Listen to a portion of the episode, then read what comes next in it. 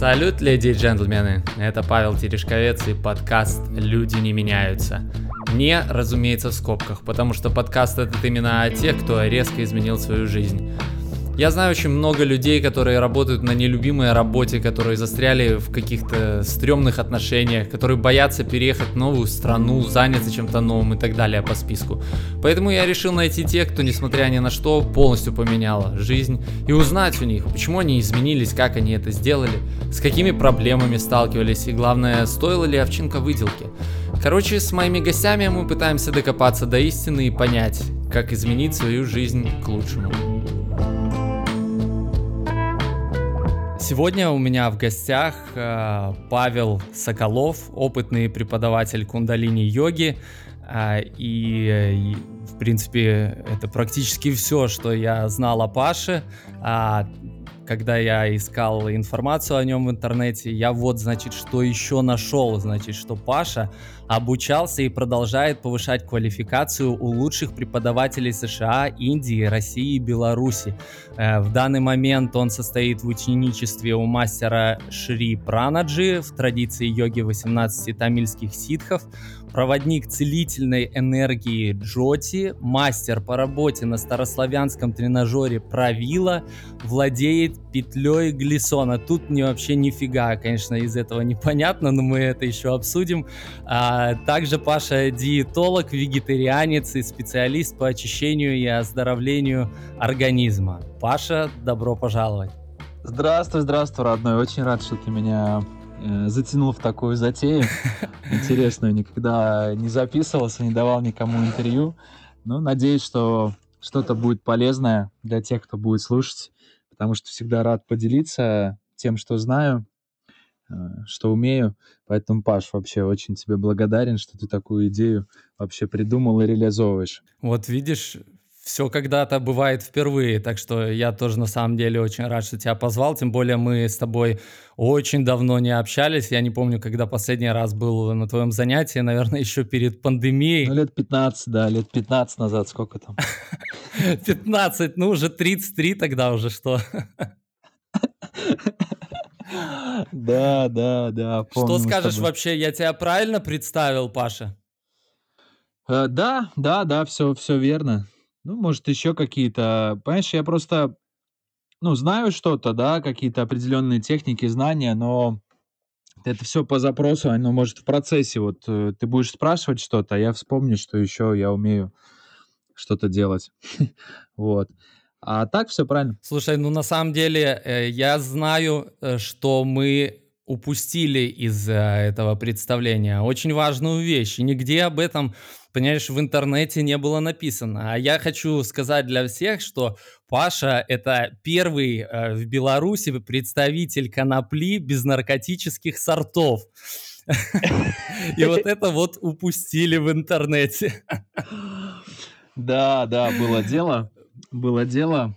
Классная очень вещь вообще, кладезь, на самом деле, всех витаминов. Это такой, знаешь, наш э, суперфуд. Там не спирулина, там ничего, а именно вот Э, наш, который подходит идеально просто вот для людей, которые живут вот в наших краях. Мгм. Э, вообще рекомендую, очень вкусная штука.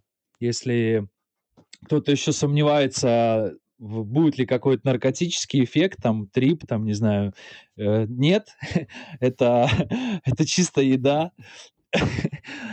Я думаю, половина людей сейчас просто перестали слушать, потому что если нет никакого трипа, так чего ж тут? Да, но есть поинтереснее вещи, такие как касторовое масло там. Вот. Ну, много чего мы, Паша, я тебе расскажу еще, поделюсь. А как тебя вообще за занесло в, на территорию конопли? Как так получилось? Получилось так, что э, я уже ну, для себя как-то начал определяться с тем, что я хочу делать вообще по жизни. И Э, что хочу, чем хочу заниматься и как бы занимать свое время. И познакомился с э, прекрасным человеком э, Владимиром Степановым. Он диетолог и ну, такой, знаешь, у него очень хороший опыт именно в сыроедении был.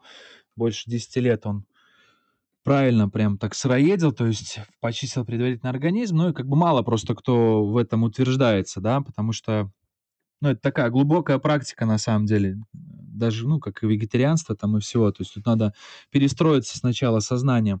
Ну и вот, и с ним начали крутиться, работать, э, технику здорового питания. И узнали, что в России э, разрешили выращивать сорта э, конопли безнаркотические. И познакомились с производителем, который горит прямо этим те, этой темой.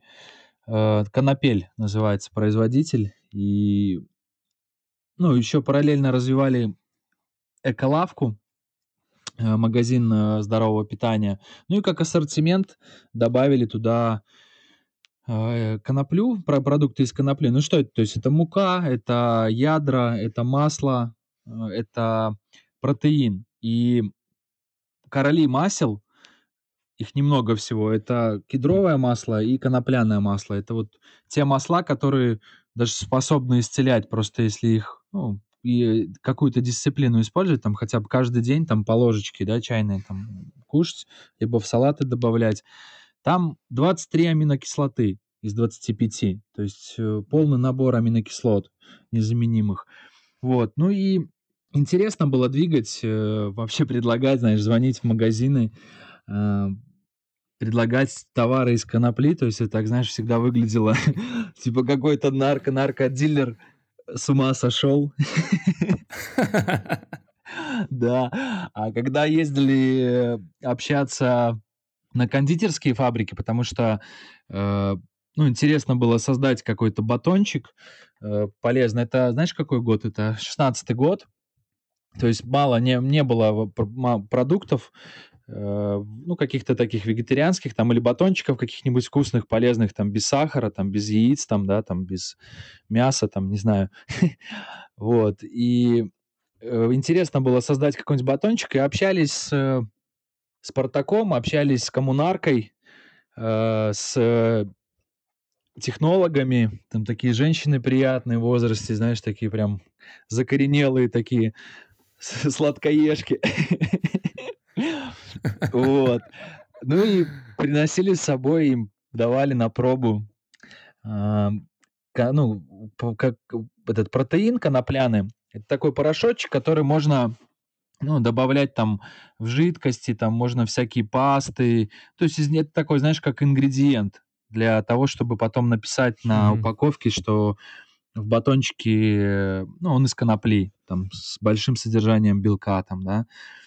Вот, и они, конечно, э, ну, вообще прям были в, прям в шоке, типа, а как вам это вообще, как вы сюда это принесли, там, у меня всегда с собой были э, сертификаты, что это э, именно пищевая конопля, но она техническая называется, техническая конопля, там, по-моему, больше 20 сортов, которые вот именно не имеют этого эффекта каннабинольного, или как он там называется, ТГК, там что-то такое. Вот, и Мгм. Ну, как-то не, не прокатывало, потому что, ну, структура такая, что можно получить по шапке. То есть, если появится батончик там в каком-нибудь магазине э, из конопли, там, Витьба там, или Коммунарка, то, ну, могут возникнуть вопросы. Ну, тогда. Хотя сейчас как бы это уже, ну, вообще сплошь и рядом, то есть даже в любом э, магазине, ну, там, супермаркете продается масло, масло конопляное, там, мука из конопли. Вообще очень рекомендую, очень вкусные каши получаются. Вот я хотел тебя спросить да. Э, по поводу, кстати говоря, конопли. Эм, продается в магазинах, да, действительно это так, и ты можешь купить, скажем так, э, коноплю для проращивания и прорастить ее у себя. Ну, естественно, она, она продается для проращивания, то есть для пищи, понимаешь? Но Э, могут ли возникнуть какие-то вообще потенциально проблемы с этим? Они, конечно, сразу брать. Э, вот, кстати, такой важный момент ты напомнил. Э, проращивать нельзя коноплю. Это сразу уголовная ответственность, даже несмотря на то, что она безнаркотическая. В Беларуси этот закон не принят. То есть все, что связано с коноплей, это все считается наркотиком, даже если она не имеет в себе какого-то наркотического эффекта. То есть выращивать, э, да, если ты такой, знаешь, добрый парень решил себе сделать покушать вкусно и поставишь на подоконнике э, горшочек с водичкой и с семенами конопли, то большая вероятность, да, что можно, да, реально получить серьезные неприятности. Слушай, но тем не менее, в то же время э, в магазинах продаются упаковки конопли, где написано прям для проращивания. То есть, э, значит, в магазинах продаваться все это может. Э, любые формы конопли безнаркотической у нас в Беларуси продаваться могут, но в то же время, даже если написано, что для проращивания, ты проращивать ее, ну, не можешь. Да, совершенно верно. В России нет такого нюанса, как бы казуса, а в нас, да. Слушай, ты мне сейчас прям глаза открыл на это. Вообще очень крутая вещь, потому что, понимаешь, это как сорняк, и у нас очень много земли в Беларуси, которая непригодна для выращивания пшеничных культур. Вот для конопли прям идеально, а это, ну, это нефть, понимаешь, можно делать из нее топливо, можно делать одежду, можно делать еду, масла. Невероятная вещь вообще. Я, ну, если получится так, не знаю, если будет возможности, я бы хотел заниматься вообще вот производством именно технической конопли.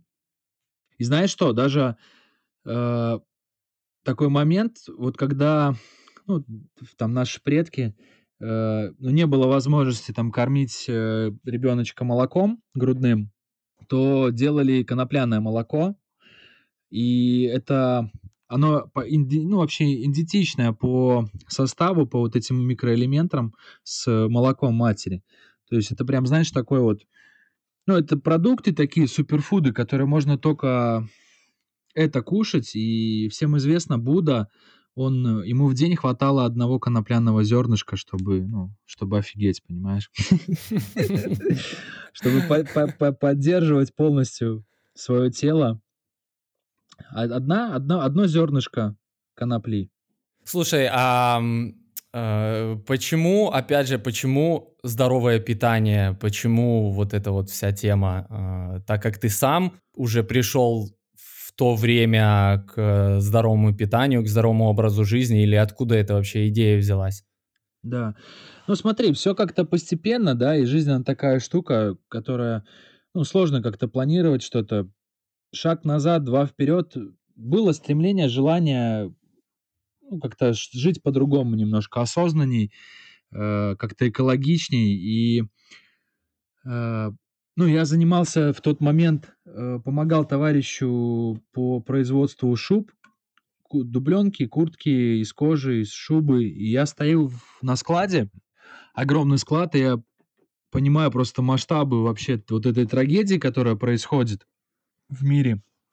То есть, ну, представь, там лежит там 300 чернобурых шкур, там, да, там вообще там у нее такой мех, и просто если ты в лесу увидишь, ты, э, ну, ты просто удивишься, и, ну, для тебя это будет такой, знаешь, очень невероятный прямо опыт, если ты увидишь в лесу чернобурую лесу, там, да. Вот, а их лежит 300, 300 шкур, там, 100 шкур волка, там, ну, а, овчина там вообще тысячами, там эти шкуры овец, там просто их тысячами, да, там всякие соболя, там э, песцы, там, да, там лисы, бобры, которые в Красную книгу занесены.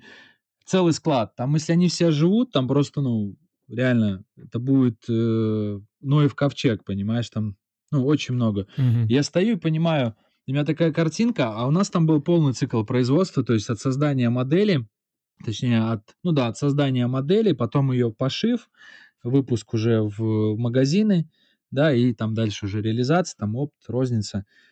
И это такой сложный очень процесс, там, ну, товарищ мой просто загибался, там, с утра до вечера, там, знаешь, в Турция, Москва, Милан, там, выставки, привез модель, купил там куртку Дольче Кабана, там, за 5000 долларов, ее раскроили, э, сделали лекала, пошили свои, и вот надо там, знаешь, мех этот у охотников купить, выделать, там потом пуговицы, там молнии. Ну, короче, такой очень большой процесс с огромным штатом персонала. И вот в магазине приходит красивая девочка, там вот я бы хотела бы эту курточку померить. Ты одеваешь ее, она такая, фу, мне не нравится. Потом эта куртка э, на вешалку просто, да, ее повесили, потом на распродажу, Потом с распродажи просто кинули на чердаке в баул, и она лежит там в деревне в бауле, понимаешь? А в этой куртке там чернобурая лиса, там две штуки, понимаешь? И, и ну, куча кожи, куча труда, и ты думаешь, блин, зачем вот, ну, люди, как бы, такой труд, умирают, как бы, животные даже, да, ну, я, я как бы, знаешь, я так очень, э, ну, просто отношусь там к этим вещам, то есть, ну, это законы природы, я там не загоняюсь о том, что там вот там надо там, э, ну, нельзя тогда там носить шубы, там такой, ну, как бы Greenpeace такой, да, в, сторонник. То есть я спокойно к этому отношусь, но я просто смотрю на это все. Столько трудов, столько сил потрачено, и эта куртка, она потом просто гниет, понимаешь? Ее просто выкидывают потом. Мгм. Чтоб, ну, а она девочке не понравилась просто. Ну, девчонки как бы сочли ее немодной, понимаешь? И все, и меня как-то так перекрыло, и все, я перестал есть мясо. Хотя не занимался йогой, ничего там, просто вот перестал есть мясо, хотя постоянно, знаешь, командировки какие-то были, там, сало с собой брали, там, в дорогу, там, куда-нибудь едем в Москву, там, ну, кусочек сала, там, да, вот, и, и все, перестал есть мясо, а занимался боксом. И сразу начал ощущать, как э, увеличивается выносливость. То есть хорошая тренировка, мне потом надо было там, ну, день-два там отойти, да, ну, мышцы болели, еще вот эта вот молочная кислота, как бы она еще вот, ну, была. А вот перестал есть мясо и понял, что я просто прихожу домой, принимаю душ, и все, я восстановился полностью. И мне это, знаешь, так очень удивило тем, что ну, как-то экологичнее для своего организма, то есть организм не затрачивает столько сил, вот, на переработку. Но это же все потом там в вот это вот переходит там в аммиак, там всякие такие, знаешь, эти серьезные очень вещества, которые организм потом еще десятки часов справляется, чтобы вывести как бы с, с организма. Поэтому, ну, как-то так вот подошел и думаю, а что есть вообще, да? Я всегда ел там картошка, сосиска, картошка, котлета, макароны, котлета, там макароны, курица, там, да, там не знаю, гречка там, макароны, ну, там вот такое, знаешь, просто котлета там, там с какой-то там этим. Паш, я до 30, наверное, лет, я вообще салаты не, не признавала совершенно. Для меня это были макароны, как ты говоришь, сосиски, пельмени. Соус, майонез. Вот, э, все, соусы, майонез, кетчуп, вот это вот все питание студента, оно, как у меня студенческие времена началось, так еще и длилось потом множество лет, поэтому Uh, ну, я понимаю тебя. Я думаю, да, многие да. тебя понимают в этом плане. Да, и понимаешь, и вот так вот, э, как бы думаю, а что кушать вообще? Ну, понимаешь, убираешь мясо, так а что кушать? Ну, чипсы, что ли, какие-то, знаешь, ну, там... Ну, и так вот, знаешь, булочки. Ну, в основном, когда человек отказывается, как бы он начинает заменять там всякими там хлебобулочными изделиями, там молочные, там сыры всякие, там, да, там, э, да. ну, всякие бобовые. Это все ну, в первую очередь, это как бы такое, знаешь, даже отравление для организма, потому что это такие тяжелые продукты, да, и, может, и проще было бы там скушать курочку, да, там, чем э, непонятно что. Ну и все, я так получилось, рядом со мной был храм кришнаитов на Павлово, там на э, озере, а у них э, есть такая тема, они делают завтраки и делают обеды. Ну, там за символические какие-то деньги, очень вкусные ну, знаешь, прям там совмещают специи, там, да, там. И у них э, вот по аюрведе, ну, вот по индийским этим э, наукам, да, вот как э, использовать вообще вот все элементы, которые вокруг тебя, они вот прям знают там семь вкусов, то есть ты за обед сразу получаешь семь вкусов, там и кислое, и сладкое, и горькое, и острое, да, там. И я год просто ходил к ним кушать. Вообще, каждый день я к ним ходил кушать. Я, ну, я в этом как бы признавался, что, ребят, ну, я, мне нравится у вас покушать, там, вы молодцы, там, да, там, э, у каждого свой путь, там, я ничего против не умею, у каждого человека свой опыт, понимаешь, и для кого-то танцевать это очень круто вообще, и быть счастливым. Вообще, есть такое выражение, которое вот я потом для себя знаешь, так принял вот по питанию, там, знаешь, там, ну, вегетарианство, там, веганство, там, да, там, сыроедение, и это приходит в какое-то вот развитие эго, то есть ты приходишь, там, здравствуйте, я Паша сыроед. Ты, ты руки мыл, ты кошку гладил, там, а то там глисты могут быть. Ну, знаешь, в таком ключе, то есть какое-то такое Мгм. надменное состояние. Ну, ты, наверное, замечал, когда вот в кафе сидишь там, а у вас есть что-нибудь вегетарианское? Ну, нет, там только картошка фри там. А почему у вас нету ничего вообще, что вы ну, тут готовите? Ну, знаешь, такой вот. Да, ты знаешь, я за- замечал это и э, вот э, на, собственно говоря, в студии даже йоги, куда я частенько ходил в свое время. А, очень много, ну, я не, ладно, не очень много, но, но были люди, которые, ну, так немножко свысока смотрели на остальных, потому что, мол, может, они там медитировали по часу в день, знаешь, уже подолгу а может, э, они там уже могли закладывать э, ногу за уши, я не знаю, ну вот все что угодно, и некоторые смотрели действительно так свысока, хотя, по сути-то, одна из целей йоги заключается в том, чтобы от этого эго избавиться, да, а не наоборот в нем укрепиться. Но некоторые, к сожалению, благодаря вот каким-то своим или из-за своих каких-то там духовных практик или физических асан упражнений, наоборот, вот в этом эго укрепляются, его наращивают и наращивают. Да, да, совершенно верно. И понимаешь, я вот как-то не понимал это. Я думал, что я вот окунулся в этот мир, как бы такое вот вегетарианство, там, да, тут все такие будут добрые, душ, душевные, там, да, но они ж не убивают там животных, там, они у них, в них меньше как бы агрессии, насилия, но на самом деле я понял, что это все иллюзия, и вообще никому не важно, что ты ешь. Вообще никому не важно, вот, ну, зачем рассказывать там, да, что ты ешь. И вот мне выражение понравилось: "Нет нет пищи лучше, чем счастье".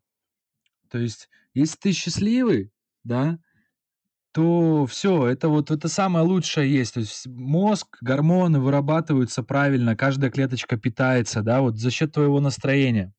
Ты можешь, э, есть там только фрукты, но внутри, э, огромный внутренний гнев держать, понимаешь, накопленный с детства, да, который разрушает, и эти фрукты не помогут. Слушай, а вот интересно, ты упомянул счастье, а что для тебя значит счастье? Что для тебя значит э, счастливый человек? Дело в том, что сейчас мы вообще очень часто употребляем это слово, и мне кажется, не всегда в каком-то правильном значении, в котором следовало бы его использовать. То есть для кого-то счастье это там я не знаю, миллион долларов заработать, да, и при этом, при этом оставля, оставаться злым на этот мир почему-то, но вот главное власть и деньги.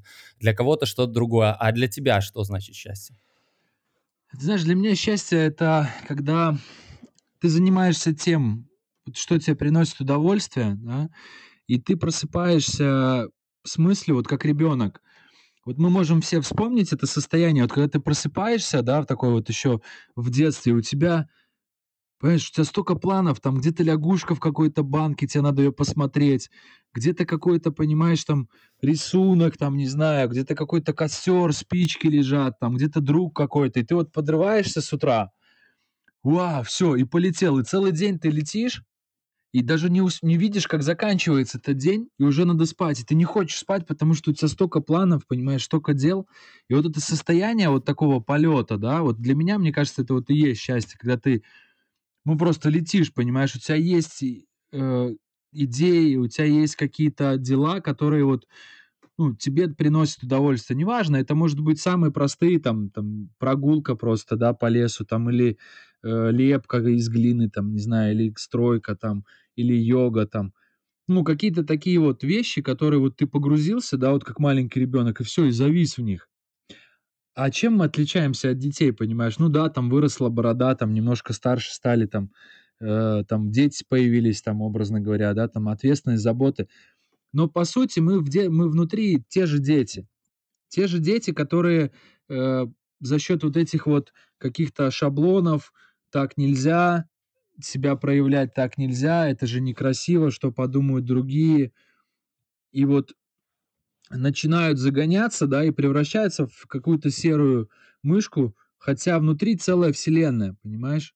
И вот э, чем мне нравятся вот э, Штаты, э, ты там был, как бы, да, я там не был, но вот у меня Кристина, она там часто была, и она вот э, рассказывала, что вот, ну, первые там четыре раза, когда она туда приезжала, да, она вот действительно видела прям таких свободных людей, то есть они проявляются как хотят. Конечно, ну, каждый соблюдает свои границы, но ты можешь увидеть человека, который просто прекрасен, понимаешь, он одет как-то интересно, у тебя глаз прям радуется на него смотреть, да, Мгм. и вот а, ну, а смотришь, у нас как бы, у нас немножко такие все закрытые, как бы, все в себе, и вот эти все комплексы, они потом выходят, понимаешь, в, наружу всякими болезнями, там, всякими э, какими-то комплексами, стрессами, там, депрессиями и тому подобное. И вот мне кажется, счастье это именно вот любимое дело свое, которое ты делаешь душой, которое приносит тебе удовольствие, ну и полет, легкость такая. Понимаешь, у меня тоже сейчас как бы много трудностей разных, и, э, ну, и такие, знаешь, были там буквально, там, не знаю, месяца четыре назад такие, знаешь, депрессивные очень состояния там из-за из-за того, что, ну, чем я занимался как бы до этого. Мгм. И я понял, что я просыпаюсь, и я не хочу жить. Понимаешь, вот я просыпаюсь, и все, и, и как бы, и благодаря практике, и благодаря йоге, э, ты через «не хочу» просто встаешь. Ты понимаешь, просто если ты... Ну, у меня просто такой достаточно плотный график вообще, да. Ну, все-таки семья, дети, работа, и я рано всегда встаю. Относительно там, ну, 8 часов уже, да, там начинается. А вот долгое время, там полтора года я когда занимался производством, э, пилил эти доски, э, в 8 утра я, в 7 утра я вставал, и в 8 я уже как бы был на производстве. И чтобы у меня не был день адом, потому что у меня реально ад был, ну, война. Я вставал в 5, чтобы позаниматься йогой, чтобы, ну, так вот э, распланировать свой день, чтобы он был классным. И реально получалось, как только я вот просыпаю, не занимаюсь, все, полный ад. И вот я вот так вот прямо маслал, маслал, маслал, маслал. Ну и для себя еще раз закрепил. То есть я это знал, что техники йоги, они очень сильные вообще работают с нашим сознанием, да. И даже если как бы самой судьбой предначертано быть там э, нищим там и в проблемах, то благодаря как бы вот этой дисциплине внутренней, благодаря усердию и труду, ты взращиваешь себе вот этот алмаз, и он начинает сиять, и все начинает разворачиваться по-другому. Даже если тебе прям все звезды, понимаешь, все астрологи там велели э, быть там ну, несчастным. Ну и утвердился в том, что реально йога, она удивительные вещи приносит. И, ну, могу тебе рассказать как бы вообще вот о том, как я начинал и Я вот хотел спросить, да, мы так плавно подобрались э, к йоге, и мой один из моих вопросов был, это, собственно говоря, а как ты пришел в йогу, как ты, как ты докатился до такой жизни-то? Ой, докатился вообще сам, братец, не знаю. Э, ну, жил, не тужил, жил, не тужил, э, как бы, знаешь, хорошая компания, э, ну, какая, как и свойственно там молодому человеку, то есть такая активная жизнь, бурная, там, ну, учился, конечно, там, школа, институт, колледж закончил, работал все время, ну, много разных сфер, я не знаю, где я не работал, там, вообще везде, там, с 14 лет реально, но больше всего в торговле. И просто пришел для себя в такой момент, в пустоту какую-то, понимаешь, понял, что вообще ничего не интересно, и жизнь не интересна. И вот просыпался, но я тогда не знал как бы техник йоги, просыпался и понимал, что вообще не хочу жить. Просто сразу начинал с алкоголя, сразу начинал с наркотиков. И вот так вот день, понимаешь, у меня заканчивался. И вот так вот, ну просто годами, реально. Годами и это все пытался как-то раскрасить там какими-то клубами, там какими-то там э, девушками там, да. И просто для себя в какой-то момент понял, что, блин, это такая иллюзия вообще. Вот мы сами себе придумываем что-то, вот выпиваем, чтобы раскрепоститься, чтобы развеселиться, да. Приходим в клуб, там такие же люди. И вот, знаешь, такую маску как бы каждый одевает, пытается улыбаться, да, но в душе-то, ну, реально трагедия, понимаешь? И получается, что ты приходишь домой, отсыпаешься, там пару дней восстанавливаешься от этой пустоты. И, ну, вот и вот так вот вся жизнь, понимаешь, и происходит. Просто вот материя, да, вот все материальное, что вокруг нас, оно имеет, ну, все наши чувства, они имеют свойство насыщаться. То есть, там, пьешь, там, залечиваешь раны свои, больше начинаешь пить, еще больше, потом присоединяются наркотики, потом более тяжелые наркотики. И все, и потом это все уходит в какую-то, знаешь, вообще там, ну, просто ад какой-то, там, какую-то педофилию, там, не знаю, в какие-то там БДСМы, там, да, там, ну, в такое, потому что человек, имея как бы деньги и имея э, ледяное сердце, да, он хочет постоянно эту материю как бы проверять, испытывать, получать удовольствие, а он не получает удовольствие. Он и, и ум начинает тут уже фантазировать, там, а давай ты вот так попробуй, а ты уже делал там две девочки, давай три девочки, а может мальчик, там, знаешь, ну в таком ключе. Ну, жесть, реально, реально жесть. И это вот, ну, это свойство этого мира, что все материальное, оно насыщается. И почему вот все монахи, там, да, старцы, там, какие-то йоги продвинутые, они э, приходили к простому, вообще к простым вещам, то есть там несколько вещей, там э, чистое тело, там, да, там легкая простая пища, там, да, потому что весь клад, он внутри. Как только начинаешь заглядывать внутрь, понимаешь, что весь космос, вообще все путешествия, все возможные э, какие-то ощущения, все внутри. И вот как ты начинаешь туда копать, и все. Я, получается, встретился с этой пустотой, и повезло. Мне всегда, знаешь, у меня такой вот большой, как бы для меня, э, как бы благословение такое, как бы клад мой. Это люди, которых я встречаю, и вот всегда, вот не знаю, там даже ну, в трудные времена, в легкие времена мне попадаются вообще прекрасные люди, которые э, дают какие-то зерна, и я выхожу с разных ситуаций, и я встречался с девушкой, она старше меня была, но она такая вот очень прокачанная вообще именно. Она хоть сама этого не понимала на тот момент, да, но она вот такой, знаешь, проводник, то есть у нее тоже вот складывается пространство классным образом, люди встречаются, возможности, да, ну, хоть где-то там могла потусоваться, побухать там, ну, такой вот, знаешь, как, ну, как обычно это всем свойственно, да, было. И все, и она, э, говорит, она уже занималась, есть такая техника, рейки называется, целительная техника, ну, с такими простыми словами, то есть ощущение вот именно энергии Земли и энергии Вселенной. то есть там определенные манипуляции, и ты начинаешь чувствовать это. И она меня познакомила с своим учителем. Я позанимался и офигел. У меня отвалилась алкашка, у меня появился какой-то внутренний стержень. Ну, по-другому начало все разворачиваться. Потом, ну, череда событий различных там, она меня познакомила с моей соседкой, как оказалось. Э, это преподаватель кундалини-йоги Ирина Журавкова. Я попал в йогу, причем, э, причем попал как-то вообще непонятно как. То есть просто пришел на семинар к Алексею Меркулову. Э, два дня был семинар в городе, суббота-воскресенье. Я в субботу бухал, короче, ну и думаю, надо в воскресенье сходить на йогу.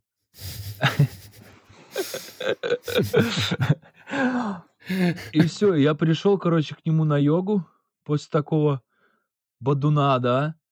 И я офигел, я вообще себя так никогда не чувствовал. Просто я почувствовал свое тело, я почувствовал свои эмоции. Я встретился как бы с самим собой и в полной такой вот трезвости. Ну, реально, я просто, я получил какой-то оргазм.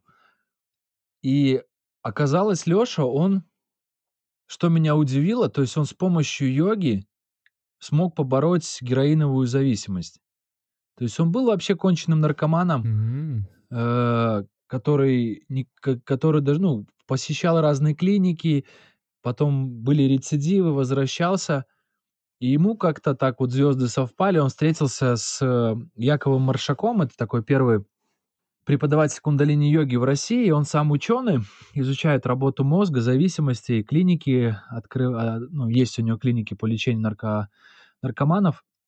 Леша попал к нему, две недели, определенная пища, три раза йога в день, и все, полностью с наркомана, да, там, падшего, героинового, который, ну, представь, это самый высший кайф, который можно испытать. Он испытал, ему вообще ничего не интересно. То есть он ни улыбка людей, ни дети там, да, ну не какие-то простые вещи такие, да, ему вообще ничего не интересно.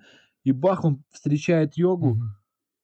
и он получает, он делает упражнение, он получает то же самое состояние, и за две недели он все, отказывается от всего, становится полностью трезвым, и уже, не знаю, там 20 лет он живет в трезвом образе, в образе жизни.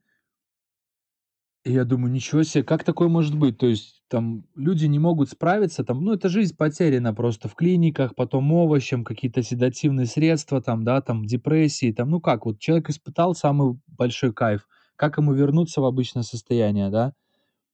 Очень сложно. Мгм. Техники йоги, и все, я понимаю, что реально это йога моя. И все, я начинаю ходить к Ире Журавковой на классы. Вообще молодец, очень мне помогла. Разрешила провести садхану, практику э, в 4 утра, в 4.30 утра. Тоже такая мощнейшая. И я вот так вот, знаешь, как бы одной ногой как бы в своем вот этом алкоголевом трипе, да, а другой ногой уже как бы в йоге. И занимаюсь, занимаюсь, а штука какая? Когда ты начинаешь практиковать что-то, да, то есть у тебя появляется ресурс, энергия.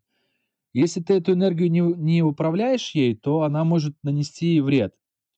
То есть если ты используешь алкоголь, расслабляешься, и вот эта огромная, огромная энергия, она освобождается, то значит, что можно просто там натворить делов, там подраться, там аварии какие-то, там убийства, ну, к такому, да, можно прийти. И у меня были такие моменты, когда я ну, это да, смешно было, когда я на садхану пришел к Любе Ярошевич. э, Я узнал, что вот проходит садхана, и она мне как-то очень так в душе отзывалась. Но хотя еще вот это была алкогольная жизнь. И ты знаешь, я там мог, э, мы могли сидеть в каком-нибудь клубе там, выпивать, и я такой, все, час ночи, стоп, я не пью, я иду на йогу. А вот э, ты, ты мог бы на секундочку пояснить для тех, кто не знает, что такое садхана вообще, кроме того, что это вставать рано нужно. Да, садхана это вообще переводится как личная практика, то есть э, человек, который занимается личной практикой. А, и желательно в ранние часы. То есть есть время такое волшебное с 4 утра до 7, когда весь мир спокоен, ну, точнее, вот все, вот весь город спокоен, все спят, да, то есть ум максимально понятен тебе и прост, то есть ты можешь легко получить состояние глубокой медитации. Ну, чем бы ты это делал там вечером там или днем, да, там в суете этой. В кундалини-йоге садхана, она уже подобрана. То есть там уже есть набор упражнений, там уже есть как что делать. То есть ты просто берешь туда, погружаешься и получаешь максимальный опыт, чем ты сам будешь это изучать. А так вообще, то есть садхана это, ну, это просто личная практика, понимаешь, твоя. Мгм. Ну, вообще я слышал о том, что э, есть такая вещь, как э, практика садханы на протяжении какого-то длительного э, периода. Например, садхана, кундалини, крия. Крия — это, э, насколько я понимаю, набор различных упражнений, асан, э, дыхательных практик, может быть, даже медитации, мантр там и так далее. Так вот, что есть э, садхана, кундалини, крии там на 40 дней, на 120, на 1000 дней. Вот мне интересно, ты практиковал такую а, какую-то непрерывную садхану крий, на протяжении долгого времени. Спрашиваю, потому что у меня есть одна знакомая, она преподаватель кундалини-йоги. Так вот, она меня удивила, когда рассказала, что она тысячу дней а, делала вот каждое утро, каждый день эту садхану. Для меня это что-то невероятное. То есть она путешествовала, неважно, там, прилетела в новый город, все, пожалуйста, в 4 часа встаешь и погнал делать свою садхану. Да, э, очень крутой опыт, э, конечно. Понимаешь, это все психология, это все наша, как бы, наши привычки, да, то есть мы действуем по шаблонам, мы пользуемся определенными привычками. И чтобы их заменить на что-то, необходима какая-то дисциплина. И йоги, они это знали, и поэтому вот 40 дней, 120 дней, там, да, 300, 600, там, 1000 дней – в зависимости от продолжительности ты формируешь себе новый калибр, да, то есть новую, новый стержень своей личности. Ты берешь для себя обязательство делать это, и ты делаешь это. И это очень крутой опыт. Э, там не обязательно время, там 4 утра, да, ты можешь в любое время, главное, ну, в сутки попасть. То есть взял обязательство делать 40 дней для себя практику, и ты ее 40 дней лупишь. Мгм. Сбился, начал заново. И чтобы вот закрепить в себе вот этот опыт, то есть ты можешь прийти на класс кундалини-йоги, получить какой-то опыт для себя. Вау, классно, хочу. Тебе понравилось? Вот берешь этот комплекс и делаешь каждый день. И у тебя уже, ну, реально люди меняются, прям меняется личность. То есть ты можешь совсем другим человеком стать. Просто вот каждый день по часу, там, либо по 30 минут, либо по 2 часа занимаясь. А если ты вот э, сам занимаешься, э, не опасно ли это, как ты упоминал о том, что нужно знать, куда перенаправить эту энергию, и что это очень важно, иначе можно как-то, ну, грубо говоря, попасть в просак. Все абсолютно безопасно. Для этого достаточно, э, если вот, допустим, ну, мы будем говорить про кундалини-йогу, да, потому что много разных направлений йоги есть, и немножко отличается там садхана, да, там э, в хатха-йоге, там, допустим, там, или в аштанге. Э, в кундалини-йоге уже полностью есть э, список как бы упражнений, правил, как нужно открывать пространство, как нужно закрывать пространство, как делать, и как, ну, чтобы это было безопасно, да. То есть можно просто обратиться к любому преподавателю кундалини-йоги и сказать, Паш, я хочу делать что-нибудь дома, у меня есть время, час, допустим, я хочу вот заниматься. Я спрашиваю, а, а что ты хочешь вообще в себе развить, что ты хочешь получить? Ну, у меня вот паранойя, я там боюсь смерти, там, да. Хорошо, есть комплекс упражнений, ты его делай 40 дней и записывай свои переживания каждый день просто на блокноте. Там два слова. Сегодня было очень сложно, вообще не, не хотелось вставать, но я встал, сделал, да. И все, и вот за 40 дней человек просто вот прорабатывает в себе это досконально. И у меня была такая техника, ну вот садхана, да, именно, которая в 4 утра, э, в Йога Плейс. Это волшебное, конечно, время было. Благодарю Йога Плейс за то, что предоставили такую возможность. Э, 40 дней я делал там садхану коллективную. То есть э, 3 часа с 4.30 до 7.30 любой желающий мог прийти и заниматься. И вот так вот 40 дней. Вообще что-то происходило космическое просто, понимаешь, там э, ко мне приходил человек, он пешком ходил с Малиновки на Октябрьскую. Он, ну, наверное, дней под 30 он ходил из 40. То есть, представь, каждый день надо встать в 2 часа, пройти часа 2, потом 3 часа позаниматься.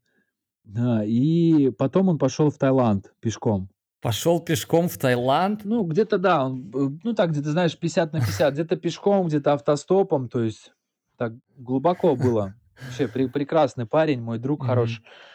Ну, такие вещи, понимаешь, изменяются, которые каким-то волшебным образом, я не знаю, как это объяснить. То есть вот есть ступор какой-то, да, там, не знаю, конфликт там, не знаю, с отцом, вот там 10 лет нет общения никакого, да, там были попытки там как-то восстановить, там, ну, нету вообще общения. Делаешь садхану, тебе сам отец начинает звонить, понимаешь, ну, образно говоря, да? Ну, магия происходит, короче. Ну да, то есть ты тянешь за собой, вот как работает вообще практика, да, какая-то, ну, духовная, так назовем. То есть как ты начинаешь сам заниматься ей, ты начинаешь тянуть за собой всю свою семью. Таким, знаешь, как бы канатом. То есть даже дальних родственников каких ты начинаешь просто э, за собой подтягивать их в развитии. И, ну, там реально чудеса происходили. 40 дней такая была, знаешь, просто это надо было встать, это надо было с каменной горки доехать туда, да, там, позаниматься там, да, потом, ну, я как домовой чувствовал себя каким-то до- домовым там, понимаешь. Ребята приходили на йогу в 8 утра, я выходил из зала уже такой, от- позанимавшийся. А было такое, что ты э, приходишь, ну, вернее, даже еще не приходишь, а встаешь там в 4 утра и думаешь, блин, ну вот что-то вообще не хочу я никуда идти, ни в какой йога-плейс, нафиг мне все это далось, а, забью-ка я лучше на это. Вот. э, Были ли такие мысли, а, и, и что ты с ними делал? Ты просто себя тупо заставлял, или ты, ты, может, как-то себя мотивировал, там, вот в конце, там, моя личность станет другой, или что-нибудь в этом Да. роде? Да, да, смотри, чем сложнее, тем круче будет опыт. То есть, чем сложнее тебе вот сейчас э, разложить коврик, да, расстелить, тем как во время практики ты еще больше получишь чего-то нового. То есть, знаешь, так как-то ум работает, он нас э, как бы обезопашивает. То есть он не хочет выводить нас в состояние комфорта. То есть нам комфортно, нам хорошо в кроватке полежать, да, а выходить куда-то, там, идти в душ, потом ехать, там, потом заниматься, это сложно. Но ты получаешь прям какой-то невероятный опыт. Не знаю, как это объяснить, но это похоже, знаешь, состоянием такого, э, ну, какой-то эйфории, да, такого экстаза. То есть ты позанимался, и твое тело прям дышит, живет, каждая клеточка, ум спокоен. Ну, невероятное состояние. И Конечно, очень рекомендую, прям если у кого-то, там, из слушателей есть какие-то такие вот э, травмы, какие-то психологические там или какие-то депрессии, там, взять для себя дисциплину определенную, там, в течение 40 дней хотя бы поделать какую-то медитацию, очень большой эффект. То есть огромнейший инструмент, который позволяет нам вылезти из любой ямы. Ну и, естественно, конечно, и своя личная практика, то есть неважно, в аэропорту ты либо ты где-то в отеле, либо ты где-то в квартире, где 10 человек, тихонечко наушники одеваешь и занимаешься. И все, и создаешь себе день наполненный, прекрасный. Глубокая практика, поэтому рекомендую, конечно, садхану. Так вот, и я, я садханы-то и начал, э, когда вот так вот, знаешь, до часа тусуешься потом, все, ребятки, я пойду на йогу. Какая йога? Ты что, Паш, дурак, что ли? Ты вообще, ну, какая йога? Куда? Ты что? Не, все, в 4.30 начало, я пойду на йогу. И все, я приходил просто спать. Я приходил, ложился, накрывался и спал. Ну, потому что ну, преподаватель сказал, что на садхане можно спать. А, на садхане, значит, можно спать. Так это отличная садхана, слушай. Я, я готов 40 дней, даже тысячу подписаться. Давай, класс, присоединяйся. И все, и понимаешь, и вот потихоньку начало раскачивать, люди появлялись, то есть начал...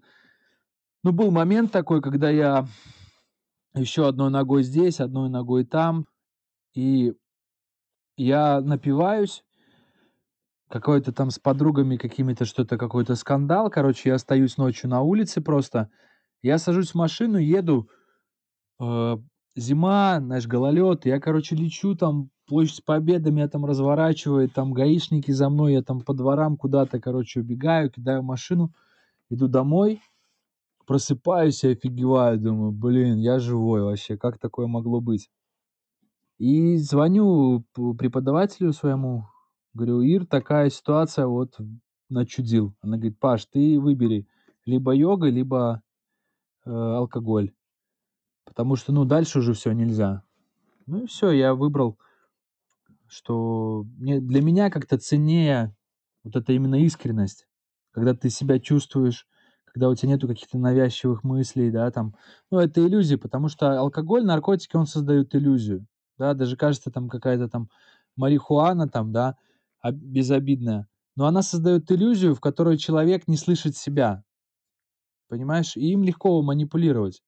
А вот эти маркетинг, маркетологи, они понимают инструменты, как можно вообще вот привлечь внимание человека. И все, и начинают его. И человек, получается, он не слышит сам себя. И вот когда ты попадаешь в эту трезвость, это прям уникальный, конечно, опыт. Но для меня все равно непонятно было, как можно отдыхать э, в компании, без алкоголя. То есть я вообще не понимал, как вот можно раскрепоститься, там, потанцевать там без алкоголя.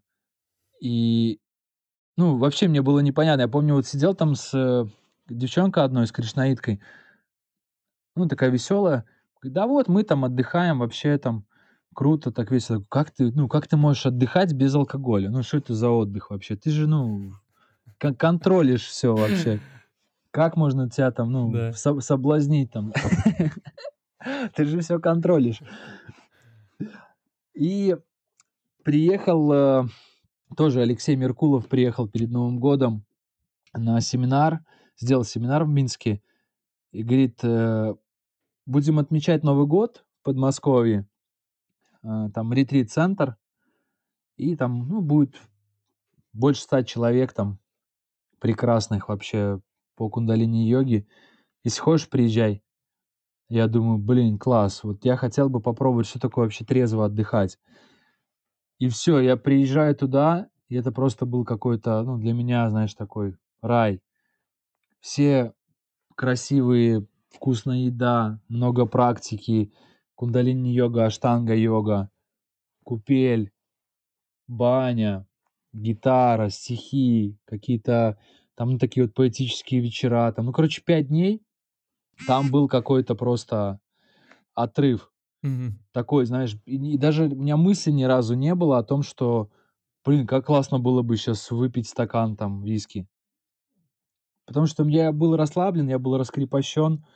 Практика меня вообще там, э, ну, просто убивала там по, по 4 класса в день, там таких, знаешь, динамичных, и ты уже просто в шавасане лежал и балдел от того, что ты просто живой, понимаешь? А потом вечером дискотека там с крутым диджеем, причем, знаешь, так все, ну, на уровне реально там хорошая музыка, да, атмосфера, дом, домики эти, хостелы там. И все, 100 человек так оторвались, что, ну, прям для меня это такой бесценный опыт был. И все, я понял, что можно жить э, трезво, утвердился в этом. И все, начал двигаться. Потом, э, ну, еще, знаешь, оно как-то так встречались люди, там, ездил на семинары, ездил в Индию несколько раз, там, э, учился, занимался, как-то так для себя утверждался в этом. И э, получилась возможность в йога-плейсе преподавать. А когда есть возможность делиться, то есть ты еще больше начинаешь расти. То есть ты что-то осваиваешь, но параллельно делишься, ты, тебе приходится больше в этом разобраться, да, чуток. Ну и ты начинаешь как бы расти. Ну и начал потихоньку туда-сюда, потом мне очень интересен, э, есть такой йог, э, Дмитрий Лапшинов его зовут. Не знаю, может, слышал его, не слышал. Не слышал, не знаю. Да, ну, для меня это такой, знаешь, авторитетный очень йог, потому что он, ну, прям он как солнце, понимаешь? Он очень простой, очень скромный, но внутри огромная глубина, которая может прям исцелять просто взглядом. И у него очень хорошая книга есть, которую я порекомендовал почитать. Это «Звук безмолвия» называется. Две, вторую книжку он сейчас выпустил, там уже две, два тома. Она небольшая, легко очень читается, и вот там как раз вот про вот про наш опыт, нашу практику, как вообще двигаться, потому что, понимаешь, можно заниматься, заниматься, заниматься, потом в один момент понимаешь, что раздражает, просто бесит. Все. Шаг назад, два вперед. То есть останавливаешься просто, отдыхаешь и начинаешь с более уже такой чистой, светлой энергией развиваться. После того, как ты э, бросил, э, собственно говоря, пить, я так понимаю, что произошло это, ну, не в один день, это, конечно, было постепенно, но после этого у тебя возникала какая-нибудь тоска по алкоголю, по вот этому вот ощущению опьянения, по вот этим тусовкам, по элементу непредсказуемости, когда не знаешь, где завтра проснешься, с кем там и так далее? Была ли такая у тебя тоска? Если возникала, то что ты делал? Да, возникает, конечно, ну, понимаешь, это жизнь, оно всегда что-то возвращается, то есть это нельзя как бы так взять и, и, и забыть, да, то есть это твой опыт, который, безусловно, бесценный для тебя. И э, состояние... У меня еще друзья, знаешь, бармены там, да, там хорошие мои друзья, которые я очень люблю, и они прям бары открывают, там, знаешь, всякие эти коктейли, там, целая наука сейчас, я уже давно не в этой теме, как бы, но знаю, что они там всякие смешивают, там, земляничка, там, малинка, там, да, там, какой-то мартини, там, не знаю, там, да. Вот, и это все очень зазывает, и это состояние, оно такое расслабляет, да. А, но мне не нравится состояние после алкоголя, да, то есть э, вот это вот э, опустошенность, эта депрессия, она вот мне не нравится. И меня вот всегда это останавливало, что я просто, мне нет столько времени, чтобы потом день или два отходить от этого, да. Когда можно просто взять, подышать, либо сделать э, пару каких-то асан, упражнений и получить то же самое состояние. И что удивительно, вот уже как дальше начал практиковать, да, а, общаться с разными практиками, я понял, что у нас внутри есть вообще все наркотики. То есть у нас все с собой, понимаешь, братья? Так и есть, даже научно доказано, что наш организм вырабатывает э, все эти вещества, которые мы получаем с помощью... Ну, не мы получаем, а некоторые получают иногда с помощью определенных наркотиков. Да, да, то есть наркотик это определенный активатор, который активирует определенную область, да. А эта область, она у нас есть. Если знать, как э, можно на нее воздействовать, то можно получить этот же опыт, понимаешь? И опыт кокаина, не знаю, там, чего хочешь. Ты упомянул, что есть много направлений йоги, но это Да. действительно там, я даже не брался их считать, но почему именно кундалини? А, Вообще, что такое кундалини? Почему ты выбрал кундалини среди э, всех э, направлений, которые можно было выбрать? Ну, понимаешь, это та техника, которая именно должна была сработать именно со мной. То есть вот с моей ситуацией, да, там, с моим опытом, эта э, техника должна была сработать. И она сработала. Там красивые люди, там красивая музыка, э, знаешь, то есть какой-то такой многогранный мир, где не только ты работаешь с телом, да, но ты еще работаешь с сознанием, медитацией, с мантрами, да, и их настолько много, что вот я, изучая йогу, вот кундалини-йогу, там, сколько лет, ну, больше, наверное, 7 лет, я знаю, ну, процентов, может, 15, понимаешь, от того, что как бы есть. И э, вот, ну, именно игра ума вот этого моего, да, такого, который хочет знать все, ну, и вот это зацепило, что тут прям, ну, развивайся и развивайся, развивайся. А больше всего, конечно, меня привлекли люди, которые, э, ну, преподаватели, да, там, тусовка э, кундалини-йогов, да, то есть это все творческие люди, бизнесмены, э, с какими-то своими такими талантами, которые прям, ну, вау, понимаешь, когда человек начинает тебе рассказывать стихи, прям ты слушаешь это и просто, ну, дрожь, понимаешь, по телу идет там, или поет там красиво. Ну, я не говорю, что в каких-то там традициях э, по-другому что-то, но я просто попал в эту тусовку, и, ну, грех было отказаться, сказать, не, ребят, я как бы другим буду заниматься. Хотя я знаю, что есть э, противоречия, знаешь, там, типа, вот там кундалини, там, а, йога, там, она там способна разбудить там кундалини, там, змею, там, и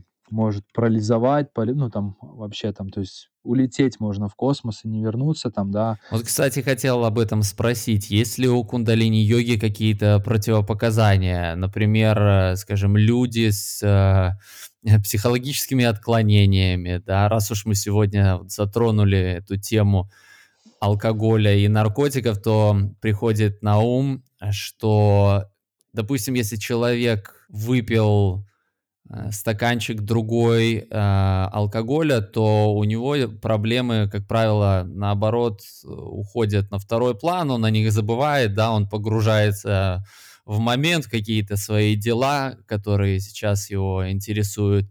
Но в случае с э, ЛСД, с э, псилоцибиновыми грибами эти проблемы наоборот выходят на первый план, и человек может просто с ними не справиться, это может привести к бэт-трипу, там, ухудшению его психологического состояния и так далее. А вот как в случае с кундалини-йогой, есть ли все-таки Мгм. какие-то противопоказания? Смотри, Паш, ты правильно все говоришь. Вот э, Дмитрий Лапшинов вот в книге это подробно описал. То есть есть два пути развития, да, как бы два таких помощника. Внутренняя алхимия и внешняя алхимия. Что такое внутренняя алхимия? Это когда ты с помощью своих усилий вырабатываешь себе какие-то определенные привычки. То есть это, не знаю, ранний подъем, э, холодный душ, голодание, там, медитация, йога, там, да, там, дыхание. То есть все, что внутри тебя находится, и с помощью вот какого-то взаимодействия, да, там, с своим телом ты вырабатываешь себе определенный опыт. Это опора. А, есть внешняя алхимия. Это когда, э, там шаман, там айваска, там, да, там марихуана, там, не знаю, ЛСД. Э, это все тоже опыт, который ты получаешь. Но единственное отличие- это в том, что нет возможности контролировать это, да, и этот опыт, он, э, надолго не задерживается. То есть, если ты сам своими шажками, там, с помощью голодания, там, да, там, не знаю, или там стояния на гвоздях, там, да, ты в себе развиваешь это и укрепляешься, и у тебя это уже не, ну, невозможно это забрать, забыть там, да, и все, ты уже получил опыт и в нем укрепился, то съев там грибы, э, ты, во-первых, непонятно, что можешь получить, то есть это неконтролируемо, да, ситуация. Ты можешь получить какую-то паранойю, можешь, наоборот, какой-то позитив уйти там, да. Увидеть какую-то параллельную реальность, а сознание не справится. То есть, ну, раскрывается настолько далеко, что ты не способен столько забрать с собой. И может даже быть травма какая-то, да, психологическая. И потом это, конечно, все забывается, как бы, да, этот опыт полученный, он уходит. И вот, ну, два пути. То есть можно идти по шаманскому пути, тоже крутой путь, понимаешь, но имея э, в доступе учителя, да, именно настоящего шамана. Либо ты можешь сам потихоньку практиковать каждый день и прийти к такому же состоянию. Кстати, говоря про учителя, а, хотел бы поговорить немного про учителей, а, потому что фигура учителя в восточных учениях, она, ну, всегда, знаешь, такая очень мистическая и не до конца понятная, вот. И хотелось бы понять, кто для тебя а, кто такой учитель, это тренер, обучающий тебя йоге, или это, может, знаешь, это седой мудрец, дающий общие рекомендации там по стилю жизни, а, по питанию и так далее. Кто вообще такой учитель и как, как он находится сам, или тебе нужно его искать, как вообще это происходит, и нужен ли он вообще, по сути? Да, Паш, хороший вопрос, я думаю, многим интересно будет. Смотри, смысл какой? То есть уже практически все для человека ну, суждено. То есть есть определенная какая-то такая в этом мистика, то есть, ну, карма, да, то есть человек живет по своей карме. И э, встреча с учителем, либо встреча с каким-то знанием, да, либо с какой-то практикой, это определенного рода благословение, да, которое мы получаем. Как-то там себе э, искать там учителя, да, это просто, ну, будешь стучаться в двери разные, как бы, и, ну, не поймешь, кто-то еще, ну, нагреется в этом, да, в виде какого-то шарлатана, потому что, к сожалению, как бы в духовном мире очень много мошенников, э, которые пользуются как бы вот этим чрезмерным доверием, да, открытым сердцем и заводят в свои э, какие-то темные делишки. Э, мне так повезло, я попал в обучение, тоже очень как-то спонтанно, ну, так, ну, как ты знаешь, случайно, не случайно. То есть сложились обстоятельства, что было время, были средства, э, жена поддержала, и мы вместе с женой э, поехали на обучение на ретрит к ситху. Это йога 18 тамильских ситхов, Шри Пранаджи. Много какой-то мистики было вокруг него. Он там как бы по-разному проявлялся. И мне интересно очень было с ним встретиться, познакомиться. И все, и попали к нему, поняли, что это удивительный, ну, удивительнейший человек, простой, открытый, э, добрейший и имеет огромные знания, с которыми с удовольствием он делится. И он создал программу пятилетнюю по обучению, называется «Шакти просветления».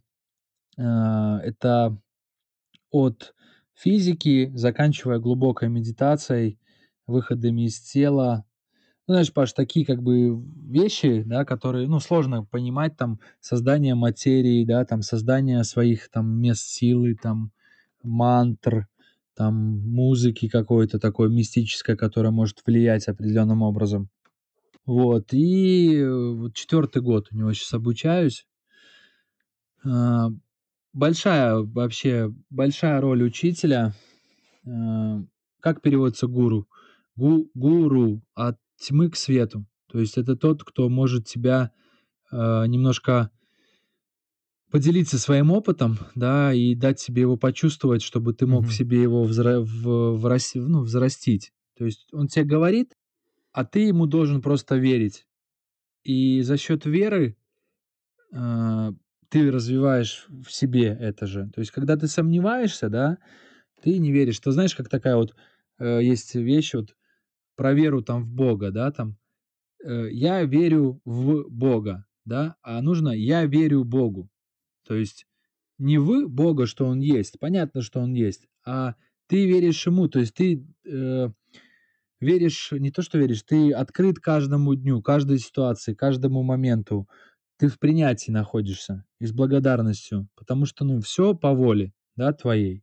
То есть каждая ситуация, ты э, можешь только изменить отношение к ней, либо тебе какие-то эмоции испытывать, либо понять, что это тебе в, в пользу. И вот то же самое с учителем, когда ты принимаешь для себя учителя, то есть ты, назыв... ну, ты открываешь свое сердце и э, веришь ему. И вот он тебя ведет. И ну, в традиции кундалини-йоги э, нет такого как бы понятия гуру, да, то есть, э, точнее, э, там красной нитью через все учение идет, что мы все учителя и мы все ученики, да. И мне это тоже очень нравилось и нравится, э, что мы ничего не знаем, и мы учимся. То есть нету какого-то такого потолка, где бы ты мог застрять. То есть ты говоришь там, я дизайнер, да, и все. И получается, дальше ты уже не развиваешь. Я крутой дизайнер. Все, я крутой дизайнер. А когда ты говоришь, я, ну да, я рисую, я дизайнер, но я учусь, да, там, неважно, йоги, там, э, мотоцикл, там, стройка, там, да, то есть ты ученик у жизни, ты родился, и ты ничего не знаешь, да, у тебя есть талант рисовать, ты рисуешь, зарабатываешь этим деньги, но ты не дизайнер, у тебя много ролей. Понимаешь, вот через всю йогу кундалини проходит, что мы все и учителя, и мы все ученики. Есть духовный э, гуру, это 10 сикхских гуру, которые с помощью нумерологии, с помощью изучения текстов ты понимаешь, кто твой гуру, вот из 10 сикхских гуру, да, там э, гуру Габин Синг, там Рамдас, ну там 10 гуру, каждое проявление какой-то, какого-то качества, да, там такого божественного. И э, там как таковых учителей нету. То есть ты сам себя инициировал. Там такая история интересная была э, с Йоги Баджаном, когда он приехал, мастер кундалини йоги, Баджан, да, вообще удивительная личность. Э, тоже вот мне очень понравилось его жизнеописание, как он жил, чем он занимался. И он до 12 лет он стал мастером йоги. То есть его дедушка отдал в ученичество к серьезному суфию и мастеру кундалини-йоги, и тот ему передал все знания. Он уже 12 лет был совершенным йогом. И, ну, только ему сказали, что тебя никто не услышит, сейчас. Иди живи, занимайся, домохо... ну, будь домохозяином, занимайся делами, и только потом ты сможешь как-то быть услышанным. И он, ну, такой, знаешь, вообще сикхи все, вот если будешь когда-нибудь в Индии, или кто-то, кто слушает, будет в Индии, очень рекомендую побывать на севере, э, штат Пинджаб, удивительное место, 22 миллиона человек, ну, просто попадаешь в какой-то такой, знаешь, сказку Алладина какого-то такого. И он после 50 лет э, понял, что, точнее узнал, что в Канаде э, вообще в мире развивается движение хиппи, и молодые люди изучают наркотики, работу наркотиков, да, как они действуют. Э, а он знал, что кундалини-йога дает те же состояния. Да, просто ты занимаешься, и тебе не надо никакие вещества при, применять. И он понял для себя, что он хочет ехать и помогать людям справиться с зависимостями. И в таможне, э, когда он прилетел в Америку, в Канаду, его на границе спросили, а вы кто? Вы куда приехали вообще? Он говорит, я йог, я приехал сюда вот делиться своими знаниями. Он говорит, а покажите бумажку, покажите сертификат, что вы йог. Он говорит, хорошо, он отошел, написал сам э, на бумажке там, я там такой-то, такой-то, я йог, и поставил кольцом печать. И, и принес, отдал. Ну и все, его пропустили, как бы, и он этим самым хотел сказать, что мы сами себя инициируем. Ты хочешь быть футболистом, ты заявляешь, я футболист, и ты начинаешь в этом развиваться, вся вселенная начинает способствовать.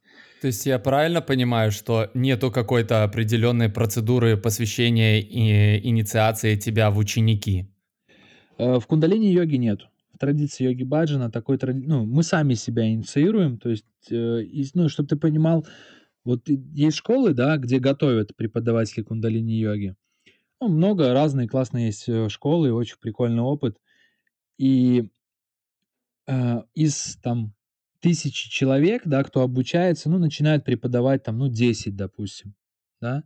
То есть надо заявить свою волю, что я преподаватель, и я хочу вести классы, да, и вот все, и оно так начинает раз, как-то раскрываться все. То есть тут какой-то такой процедуры инициации нету, ты для себя решил, что ты будешь вести классы, и все, и ведешь, понимаешь? Ну, придерживаешься, конечно, техник, правил, э, правил техник безопасности, там, да, соблюдения правильно там выполнения медитации, асан, потому что, ну, это огромный инструмент, который э, если некачественно его там делать, то может привести непонятно куда. У меня были случаи, когда на классы приходили люди под наркотиками, понимаешь? Ну, так, вылетали просто в непонятно куда, в космос, понимаешь? Я не понимал, что вообще происходит. А что касается ситха-йоги, йоги тамильских ситхов, шрипранаджи, да, там, там был... Ну, понимаешь, это такая ну, как-то так сложилось, то есть, не знаю, волшебство какое-то для меня, благословение, что я попал туда, и там глубокие очень техники, то есть такие, знаешь, переживания смерти, там, да, там такие, ну, как бы обычному человеку сложно это услышать, если так не подготовлены, да. И там были инициации, подготовки. Ну, вообще можно почитать, э, интересная очень традиция. Э, кто такой ситх? Ситх — это йог, который знает 64 науки. То есть это военное дело, медицина, химия, там, алхимия, там, э, йога, да, там 64 науки, которые он знает в совершенстве. Ну, там он всякие вещи, конечно, показывал, как там ртуть становится камнем, там, да, там очень серьезно, кстати, получается такой оберег, там, всякие золото, там, ну, такие, знаешь, всякие вещи интересные. Вот, и занимаюсь, и Дмитрий Лапшинов э, меня познакомил с ним. Он у него тоже был в ученичестве. Уникальный человек. Пять традиций он знает в совершенстве, хотя ему там 35 лет или сколько там ему. И у него даже был такой момент, когда он отказался от пищи полностью. То есть он пять лет был без э, питания такого. То есть, ну... Вот это вот я вспоминаю, когда мы вообще с тобой... Э, вообще, ты знаешь, ты тот человек, ты единственный человек, который у меня ассоциируется с двумя словами. Это, э, значит, э, процветание и изобилие, потому что э, я помню, в свое время я очень долго искал то направление йоги, которое мне бы понравилось. Я перепробовал там половину преподавателей э, Минска, и, ну, все было классно, как бы круто, но вот какого-то компонента мне в этих занятиях не хватало. И потом я помню, все-таки как-то занесло меня на кундалини-йогу, и я захожу, значит, большой светлый зал, посередине сидит мужчина с бородой в белом облачении, а, в белом тюрбане, в общем, такая прям картинка уже интересная была. И началось занятие. А, и это было вот не просто, как все остальные направления йоги, которые больше, ну, которые я на тот момент э, пробовал, которые делали упор именно на физуху, на асаны, на позы, на э, положение твоего тела в пространстве. А кроме этого, еще мне понравился такой какой-то вот, э, видимо, духовный компонент в этом всем, потому что ты с нами разговаривал, а, и ты э, что-то нам как бы не просто говорил, вот станьте так, станьте этак, а, а рассуждения какие-то были философские о жизни, о проблемах, и ты очень часто упоминал именно изобилие и процветание. Вот я поэтому и запомнил так, что, ага, значит, Паша — это изобилие и процветание. Это очень круто. Вот. И в итоге мы... В итоге, вернее, ты пригласил э, всех нас на ретрит, и мы на этот ретрит попали. Очень было, кстати, интересно. А, на этом ретрите. Эм, и я помню в какой-то день, наверное, во второй, мы тоже, у нас, естественно, была утренняя садхана, мы там в 4.30 подъем, в 5 уже вовсю практика. Э, и одно из упражнений было я его тоже очень-очень хорошо запомнил. Это значит выставить руки вперед, при этом сидя, и под углом, а, значит, 90 градусов. Вот, и при этом, по-моему, мы делали дыхание огня, да, если я не ошибаюсь. То есть там резкий вдох, резкий выдох. И мы слушали Джабджи. Джабджи текст, э, текст души в этой позе. То есть прямые, прямая спина, руки 90 градусов и э, текст просто. Но это 26 минут просто длится. Вот, я хотел у тебя, да, блин, наконец-то, я хотел у тебя, потому что все это время спросить, сколько э, длилось это просто бесконечное мучение. Но вот сегодня ты мне сказал, что теперь я знаю 26 минут, это просто жесть была. На самом деле, э, для тех, кто не знает, не пробовал, можете просто попробовать сесть и 5 минут хотя бы подержать вот так вот, вы, вытянув э, прямые руки под э, прямым углом. Э, это что-то невероятное. Ну, я помню так, что терпел, терпел какое-то время, и, наверное, ну, естественно, для меня это все длилось какую-то вечность. А, просто уже чувствуешь, что, ну, руки отваливаются, все, ты просто не можешь. И где-то на 15 минуте а, вдруг произошло что-то непонятное. Ну, то есть я понял, что я уже на пределе, и либо я сейчас просто опускаю руки, либо я продолжаю их держать. То есть у меня два совершенно простых э, каких-то варианта. Естественно, опускать руки мне не хотелось еще и потому, что, ну как это так, э, Паша посмотрит и подумает, ё-моё, ну что, что за человек такой пришел, только там 15 минут подержал руки и уже, уже опускает руки, готов, короче, уходить. Нет, и я решил, что нет, все-таки попробую дольше держать. И в ту же секунду ко мне пришла какая-то невероятная легкость. То есть, ну, по-прежнему, э, это трудно описать, то есть по-прежнему руки отваливаются, мышцы просто горят, но при этом психологически тебе становится легко. И я вот в тот момент понял, что на самом деле, если я захочу, то я смогу держать эти руки, ну, реально бесконечно, столько, сколько понадобится.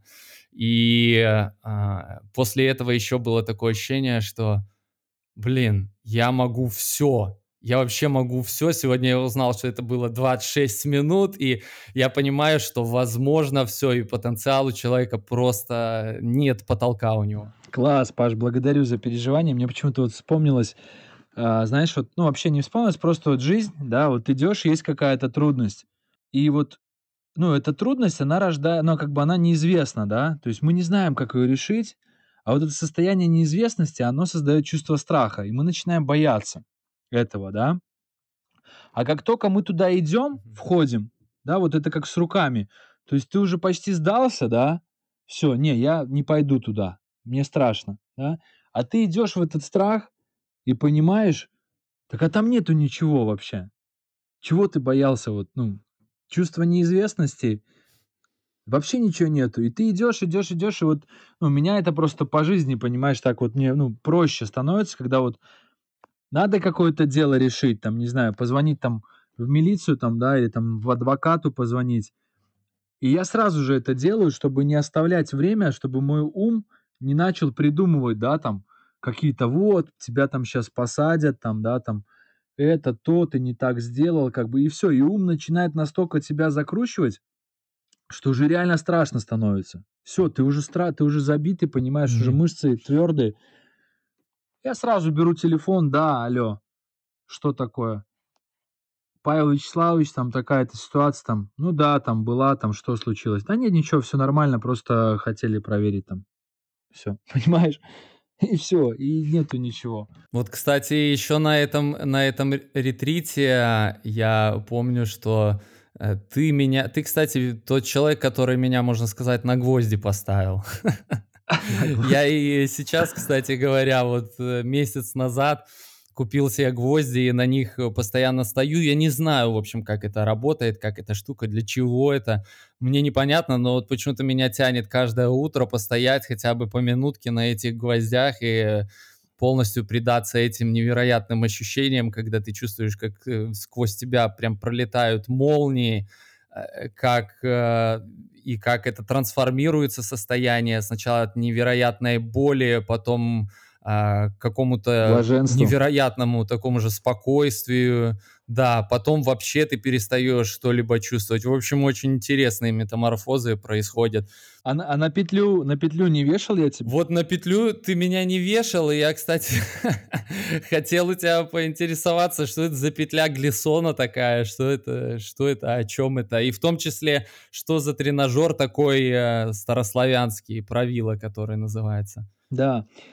Э, Паш, про, про гвозди правильно все смотри, это внутренняя алхимия. То есть путем такого вот экологического, да, там, гнева ты в себе взращиваешь определенные качества. И вот все вот эти тренажеры, которые ну, вот я использую, они именно для работы со своим сознанием через тело. Э, вот, кстати, время у нас такое сейчас в Беларуси, да, вот, к сожалению, э, неспокойное, и прям стресс и вот этот гнев, да, вот эта вот обида, это она прям витает вот, ну, везде в городе. То есть у тебя в деревне тут этого такого нет. То есть приехал вообще здесь как бы, ну, тишь да гладь. А в городе за счет того, что людей много, и все испытывают определенную не, не, неопределенность, они не знают, что будет после Нового года, там, да, там, они не знают, что там, ну, вообще вот это еще плюс пандемия, как бы, да, границы закрыты, Э, люди закрывают лица масками, то есть боятся друг друга. Ну, то есть что это такое? Это обезопасивание от человека, то есть все как бы закрываются, да? И вот это вот эмоции, их надо куда-то выплескивать. И они выплескиваются, если таком вот э, неконтролируемо, то в простом виде алкоголь, драка, какая-то, какая-то, знаешь, неадекватная там пнул кого-то, разбил машину, там, ну, в таком ключе. То есть эта вся агрессия, она куда-то уходит. А гвозди это такой экологический способ выплеснуть вот эти вот эмоции. То есть сделать себе чуть-чуть больно. Это постоял немножко, да, как бы больно пожалел себя, да, и выплеснул вот эту вот эмоцию. Но там прикол дальше. Когда ты стоишь 7 минут, ты после этого можешь э, стоять хоть 40 минут. То есть вот 7 минут проходит, и ты испытываешь э, невероятное расслабление и уже работаешь больше своим сознанием, с намерениями. А, очень мне нравится Ягиня прекра- прекрасная, Настя, э, Анастасия. Лагутина, Лагутина. А, Лагутина, да, да, Лагутина. Она угу. вот э, именно с научкой, с научной точки зрения изучает вообще йогу, то есть она сама опытный практик, и по телу, и по сознанию – и вот она прям ставит эксперименты, она ж э, преподаватель э, в Европе, в каком-то там, не помню, в городе. Да, она в Чехии, в Чехии Че... живет. Да, и она гвозди очень практикует, потому что там колоссальная практика, и это еще, ну, не, не изучено до конца, вот так вот именно, как это влияет на нас. Но я знаю, что, что когда организм понимает, что ну, есть какой-то как бы надрыв, типа как боль, рана там какая-то, он начинает туда отправлять э, солдатиков, которые начинают это все залечивать, исправлять там, да, наводить порядок. А на ногах очень много точек. И прям исцеляются ноги, вот половая система, органы таза, вот, вот эта вся система начинает исцеляться. Второе – это иммунитет, развитие крепкого и хорошего иммунитета, потому что жар такой, ты, наверное, обращал внимание, жарко становится. Просто невероятный, как будто тебя в кипяток окунули. Да, это вот э, развивается иммунитет, чисто лимфатическая система. Это вот на таком физическом уровне. А на более тонком уровне это концентрация. То есть э, ты учишься концентрироваться в себе на каких-то таких островках безопасности, которые позволяют тебе идти до конца. То есть это может быть какой-то звук, это может быть э, дыхание, сердцебиение, да, там, это может быть а, повторение молитвы, аффирмации, да, то есть ты можешь повторять что-то, и ты прям вот в эти слова огромную очень силу э, вносишь. И это подготовка к медитации глубокой. То есть э, Настя, она использует это для утверждение в такой, в глубокой медитации, в закреплении, как бы, да, вот этого опыта в медитации. Поэтому классная вещь, сейчас здорово, что начинает э, популярно быть, и уже даже есть, э, слышал, в Power Club проводят вечера гвоздистояния, Э, техника безопасности очень простая. То есть начинать с малого. Э, сначала даже можно просто сесть на стул и поставить ноги на них. Потом можно опереться на что-нибудь, на подоконник и стоять, э, вес распределяя. Потом ноги убрать. Потом минутка, две, три, пять, семь, десять. И даже можно прыгать на них. То есть шаг гвоздя, он э, не проткнет. За счет вот этого шага плоскость общая, она э, достаточно такая ну, ровная, и ну, раны не будет. То есть там сантиметр на сантиметр идет шаг. Я вот стоял 2, 2 на 2. Там, конечно, ощущения другие немножко, но тоже абсолютно безопасно. Да, Паш. Я помню, ты нас ставил сразу, без всякой подготовки. Так, Паша, интересно? Я говорю, интересно. Все, пошел, становись. Я говорю, как, как, что, куда? Какие гвозди? Нет, давай, становись. А как же ноги проткнет? Не проткнет, становись давай. Ну да. А остальные тренажеры тоже очень интересная э, правило. Это такой, ну, русский тренажер, такой старославянский даже. Он был в каждой, в каждой деревне вот это во времена там богатырей, когда люди воевали, их надо было э, все эти косточки, сухожилия ставить на место. Э, это работа с сухожильным аппаратом. То есть уже известно, что вся сила, она не в мышцах, она в сухожилиях. Человек может быть худой, да, стройный, но он имеет огромную силу, он прям может, не знаю, там, двигать машины там. Вот. И вот этот тренажер, э, он очень простой, там 4 столба, э, ты ложишься в такую форму звездочки, руки-ноги вытягиваешь, э, привязываешься манжетами и начинаешь вертеться просто под своим весом. Ну, это знаешь, как вот картина Леонардо да Винчи, вот с человеком вот этим, как она называется, когда человек стоит в таком в форме звезды такой, да? Вписанный в круг, э, да-да-да, ага. Ну, вообще мне больше э, описание напоминает какие-то э, BDSM-игрушки. Да.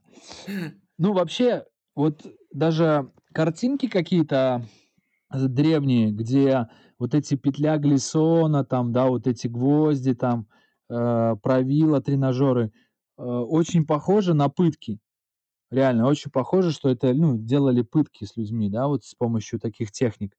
А, но вот если начать разби разбираться, то видишь, что, э, люди там, э, ну, довольны, то есть они улыбаются, понимаешь, там, занимаются, улыбаются. Есть такие картинки, мне показывали, где эти тренажеры использовались. Вообще это работа с костями, работа с телом. То есть если тело ровное, кости стоят все правильно, Э, это, ну, это высшая йога. То есть все, уже, в принципе, можно особо там ничем не заниматься, просто периодически себя поправляя там. Э, ну, такая, знаешь, ось. Ось называется. То есть позвоночник — это ось, и она, бывает, смещается, и как бы вот эту силу твою, энергию, она направляет в разные места, ненужные, может быть. Когда ты выравниваешься, э, по-другому начинает все. Классный тренажер, прокачивает э, силу воли, прокачивает э, сухожильный аппарат, иммунитет.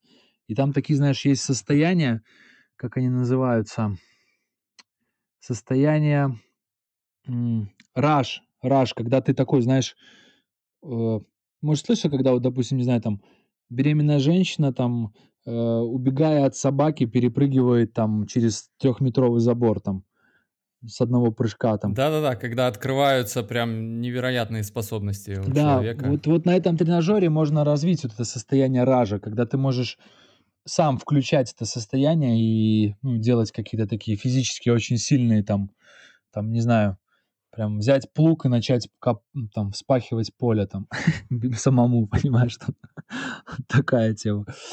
А Петля глис, глиссона это, ну, вот по тренажеру правила, что касается, есть в Минске ребятки уже, которые проводят занятия. Все достаточно доступно, техники безопасности особо никакой нету, там все постепенно приходишь, занимаешься дальше, дальше больше. Ну, я вот так вот долго занимался, и мне это очень нравится. Вот хочу сейчас тоже организовать свою такую правильню, вести. А петля глиссона – это такой корсет, ты его видел, у нас там был на ретрите такой корсет, голова у него засовывается, зажимается, ну так фиксируется, и потихонечку начинаешь э, опускать таз, отрывать ноги и висишь только на шее. Как ты не попал на это, я вот не помню. Мгм. Слушай, я вот не знаю, наверное, даже хорошо, что я не попал. Потому что я, я бы сразу не решился на такое, да. Да, но шея, в общем, выдерживает 700 килограмм. То есть можно даже троем на тебя залезть, и нормально все будет. Обалдеть. Для чего он? Да, он для работы шейного отдела и грудного отдела. То есть э, пр- происходит вытяжение э, позвонков, и если где-то были какие-то зажимы, там протрузии, грыжи, да, вот такое, оно начинает там э, питаться кровью, лимфой, э, и смазывается все, и а, потихонечку это все выравнивается. То есть такой практичный домашний тренажер. То есть у меня дома висит, э, сам занимаюсь, с женой занимаюсь, гвозди тоже так вот, знаешь, для практики. Такие простые вещи, но очень, очень эффективные. То есть можно, ну ты понимаешь, не благодаря какой-то асане там йоговской, ты не сможешь так себе вытянуть там грудной отдел, как ты сделаешь это с помощью своего веса просто. Вообще, мне кажется, ты знаешь, у человека есть э, бесконечный потенциал, просто нет у него ни потолка, ни крыши, но есть такой защитный клапан в виде нашего ума, разума, этого внутреннего голоса, который нас останавливает и говорит, стоп, ну, допустим, если ты беременная женщина, то ты явно через этот забор не перепрыгнешь, и, может быть, это даже, знаешь, предусмотрено природой для того, чтобы нас где-то обезопасить, потому что если бы сейчас все беременные женщины стали прыгать через заборы, то неизвестно, чем бы все это закончилось. Поэтому, Да, а, но есть, да, как ты говоришь, какие-то практики, которые как-то немножко этот клапан а, приподнимают, и ты выглядываешь и смотришь, понимаешь, ух ты, нифига себе, я я могу на гвоздях 7 минут постоять, а потом где и 7, там и 40 и так далее. В общем, это, это крутая да, штука. класс вообще. Потанцевал я называю, просто не- необъятный, понимаешь, у человека. Потанцевал.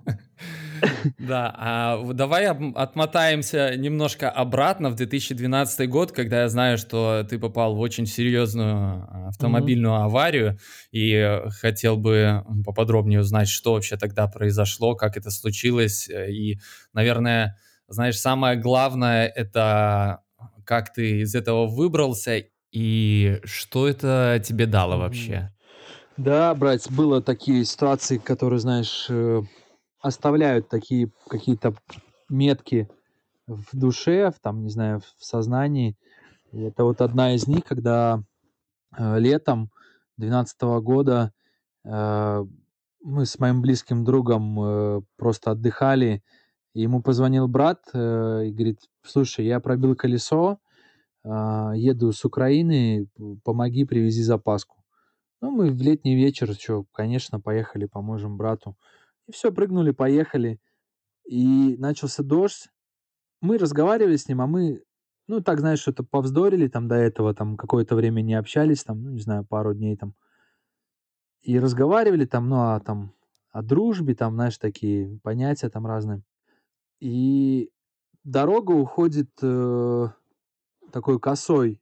Это Слуцкая трасса, она узкая еще была, там, две, два ряда. Ну, он замолкает, как бы, ну, это все так, знаешь, минута.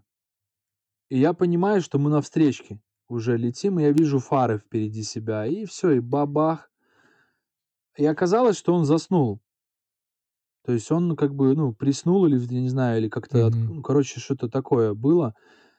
Э, Ну, в общем, он погиб, погиб в больнице. А, Звонил телефон, там звонила девушка его, звонил брат, там я, конечно, там, ну, офигевал просто. А мы оказались, что проехали брата там на, буквально там на километр. Достали, получается, ну, меня осталось только мое кресло. Реально, вот на пассажирском сиденье я сидел, мое кресло только осталось. И каким-то непонятным образом водитель этого МАЗа, КамАЗа этого, в КамАЗ мы влетели, короче. Он, ну, он сидел в машине, он понимал, что там просто два жмура будет, потому что, ну, по-любому там у КамАЗа там такая, знаешь, э, стальная рельса такая вместо бампера.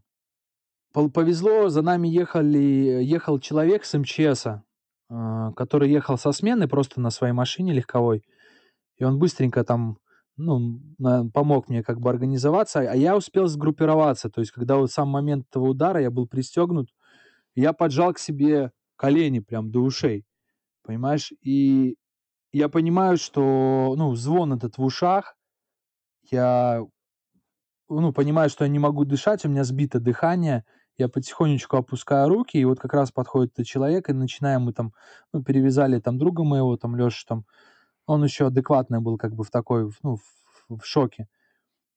И очень долго скорая, конечно, возилась, там доставала, мы что-то стояли, ну и все, и мы приехали туда, в больницу, уже брат приехал, приехали в больницу, а, и мне врач говорит такая, ну типа, куда вы спешили вообще, куда вы неслись так? Вот, ну, это стоило того? Я такой, ну, конечно, нет. Ну, а мы там, ну, конечно, мы ехали там где-то 110, может быть, так, да? Там. Мгм. Конечно, нет. Я вот, ну, ну, я, я не могу это словами описать, там я редко плакал, там, да, хотя для мужчины очень полезно плакать.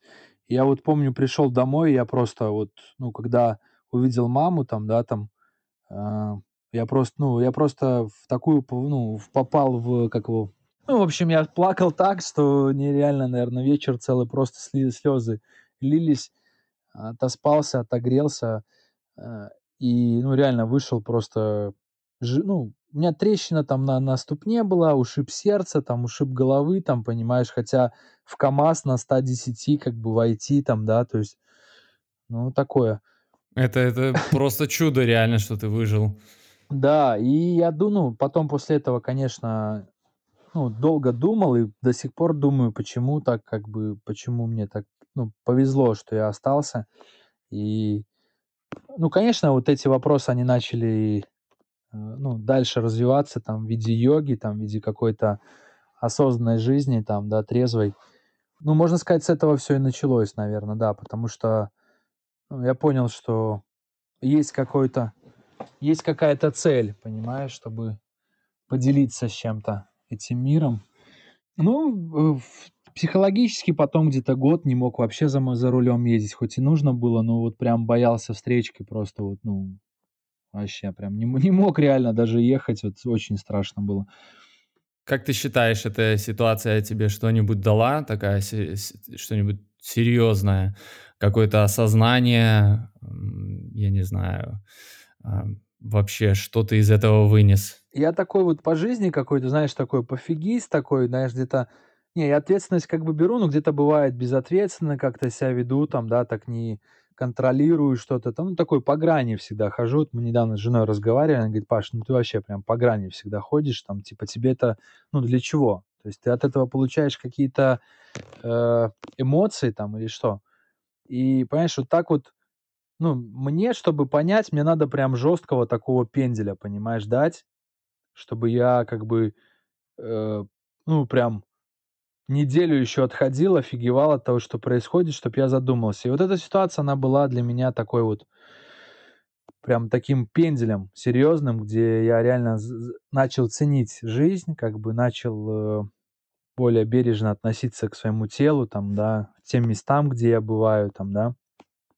Ну и, и вот так по жизни складывается, что вот Вот сейчас ситуация, да, какая, то есть, а, я понимаю, что йога для меня это прям такой, знаешь, как воздух. Я просто могу вот, там даже если один человек придет, там, да, даже на садхану, вот если в 4:30 утра придет один человек, там, все класс, для меня там это вообще прям, ну, а, ну, не знаю, я получаю какую-то такую энергию, да, от этого. То есть мне не важно там, сколько там тысячи человек пришло там на занятие, либо это один, то есть мне буду одинаково относиться. Но вот это вот шаблоны, там, вот ты же там муж, там, ты же отец, там, тебе надо зарабатывать, там, да, тебе надо работать, там, знаешь, мама говорит, может, ты на завод пойдешь, там, да, там. И вот, знаешь, я работаю, работаю, работаю все время. Вот дело души мое, оно как бы такое в стороне. Ну да, мне нравится йога, я занимаюсь, там, я веду там два класса, там, три в неделю, там, да, там. Ну, я ж не, не деньги с этого получаю, а просто мне это нравится, да. И я понимаю, что я иду против себя. То есть вот все время, которое я занимаюсь непонятно чем, я одолжил у самого себя, у своей души. И чтобы как бы мне вот это вот понять, мне надо какую-то жесть, чтобы со мной случилось, чтобы я понял, что я занимаюсь чем-то ничем, не, не тем. И вот сейчас вот я там пытался там развивать там там деревообработку, там станки, там пилить лес, там лесовозы, там все тяжелое, там рабочие, там, да, там продавать, там строить дома, там ради благой цели, что я хочу себе построить там ретрит-центр, поэтому вот я сейчас э, страдаю, чтобы э, понять, как сделать дешевую доску там, да, чтобы построиться себе потом. Я вот так вот полтора года, короче, занимался какой-то фигней, там на последние деньги там это все делал, там кредиты брал, одалживал. Там, ну, получились несколько моментов, взяли там несколько контрактов, договоров там на поставку, на стройку. У меня получилось что?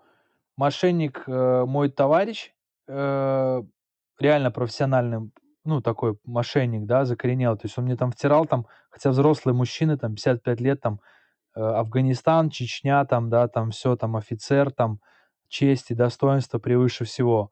А оказалось, что он пустой просто этот э, э, такой, знаешь, сказочник, там, 6 лет сидел за мошенничество, и я вот так к нему втерся, как бы, он мне втерся в доверие, и вот у меня по итогу там минус 100, там, 120 тысяч долларов там, Мгм. И я понимаю, блин, вот я занимался не тем. Вообще, просто сам себе, понимаешь, э, создал такую историю. То есть это какое-то такое страдание во имя э, будущего какого-то удовольствия, награды какой-то. Ну, как бы не совсем там то, что знаешь, какое-то будущее удовольствие, а это просто вот такой еще раз очередной пинок. Паш, ну, ты, может, займись тем, что тебе на, ну, нравится, и тем, что ты хочешь делать, а не э, надо. Понимаешь, что это слово надо, должен, оно вообще не должно быть в лексиконе. Это вот, ну, это все, что сложно, то ложно. Все, что просто, то к росту. Не слышал никогда такой вот афоризм? Нет, но я всегда, в принципе, склонялся к простоте, и э, дело в том, что я сам понимаю, когда я э, делаю э, график своего дня слишком насыщенным какими-то событиями, уже чересчур он становится просто сложным, я не могу поддерживать э, такой ритм на протяжении какого-то долгого периода времени, да, но если я э, организую свою жизнь так, что она становится простой, простой это не значит э, какой-то э, никакой, да, Ну да, да, да. без эмоций, без ничего. Нет, простая это легкая жизнь. И Легкая. Когда я делаю свою жизнь такой, то я спокойно могу каждый день в нее погружаться в этот режим и от этого кайфовать. И чем меньше у меня всякого э, шлака, всего ненужного, чего меня окружает, тем лучше я могу погружаться в какие-то вещи, которые, от которых я действительно кайфую. Тем больше у меня фокус, тем лучше концентрация.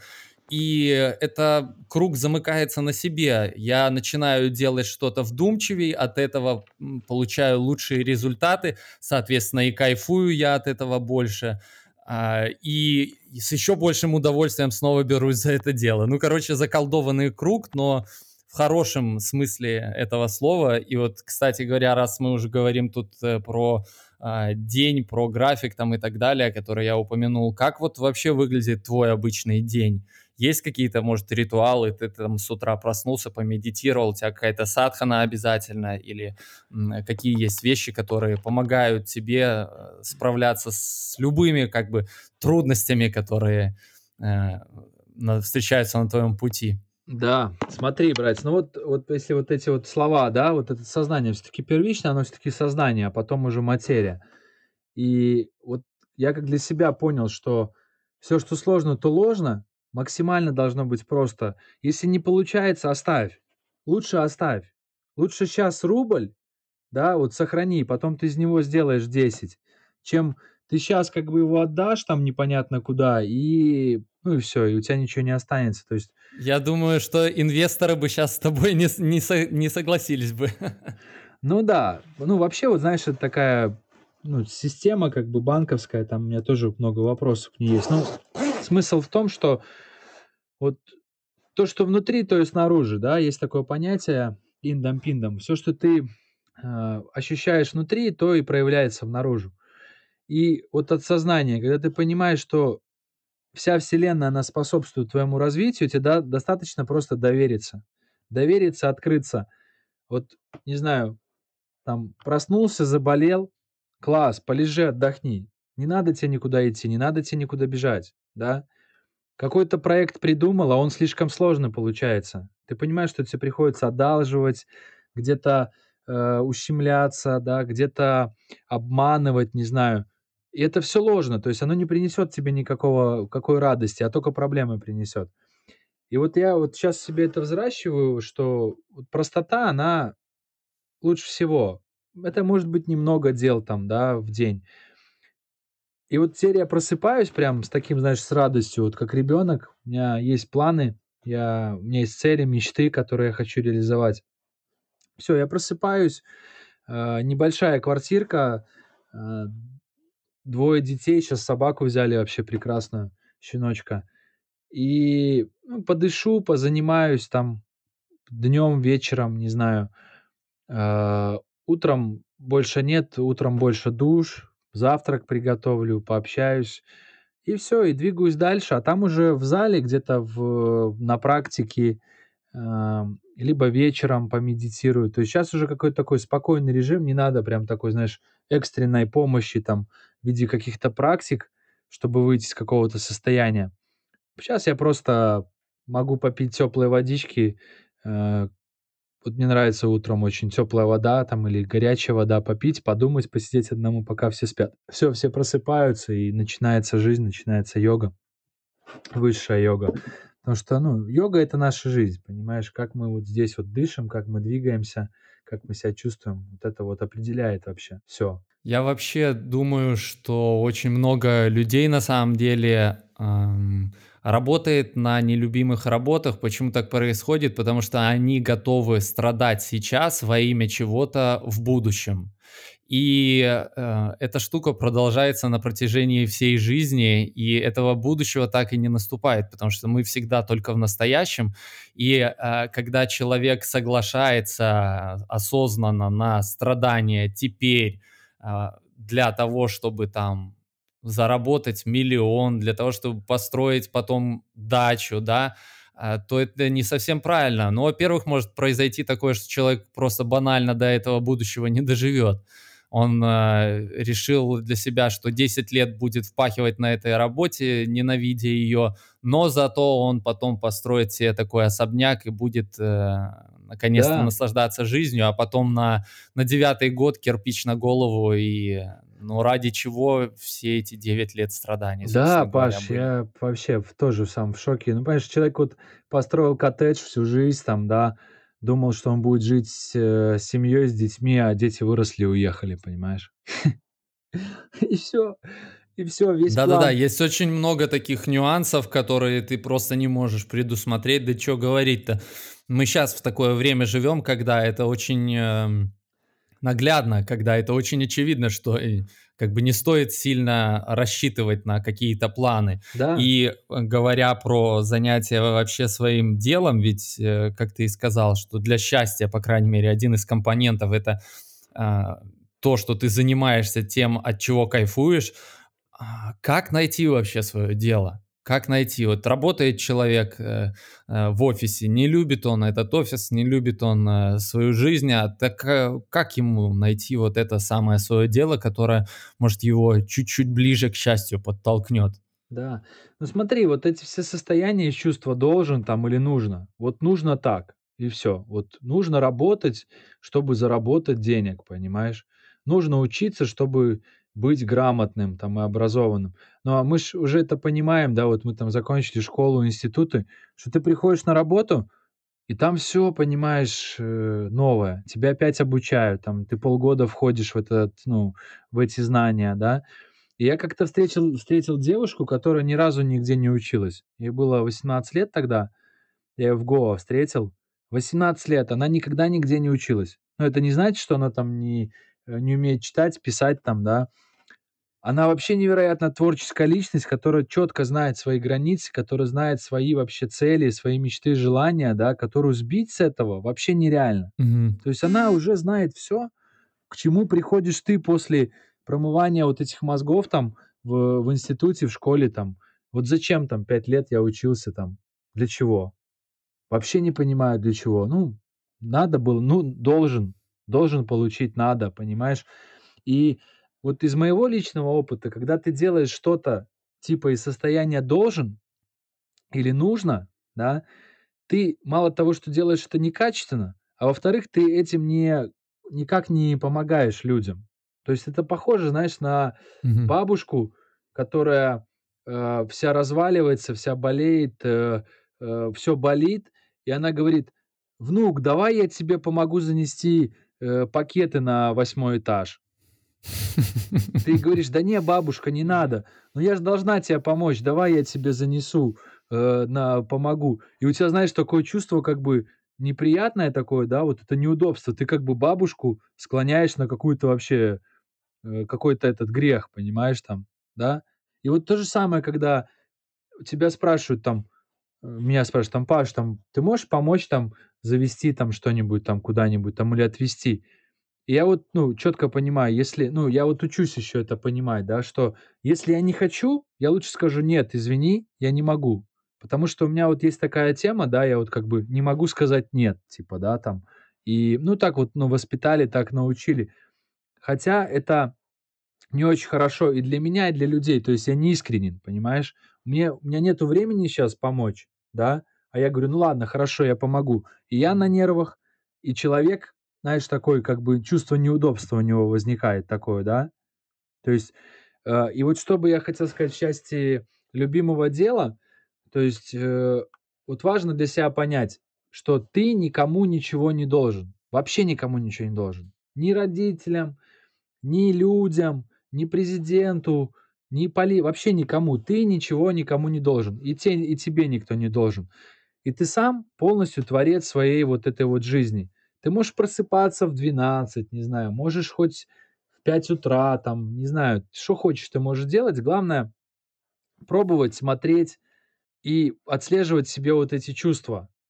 Делать это все из состояния наполненности. То есть, если ты хочешь что-то кому-то помочь, из тока состояния наполненности. Если ты хочешь что-то сделать, ты должен, тебе это в первую очередь должно нравиться. Пробуй, делай. Пришел, очень мне хороший совет дала сестра. Она, ну, такой достаточно большой бизнесмен очень. Э, Для меня такая, знаешь, авторитетная личность и, ну, периодически помогает мне там разными советами.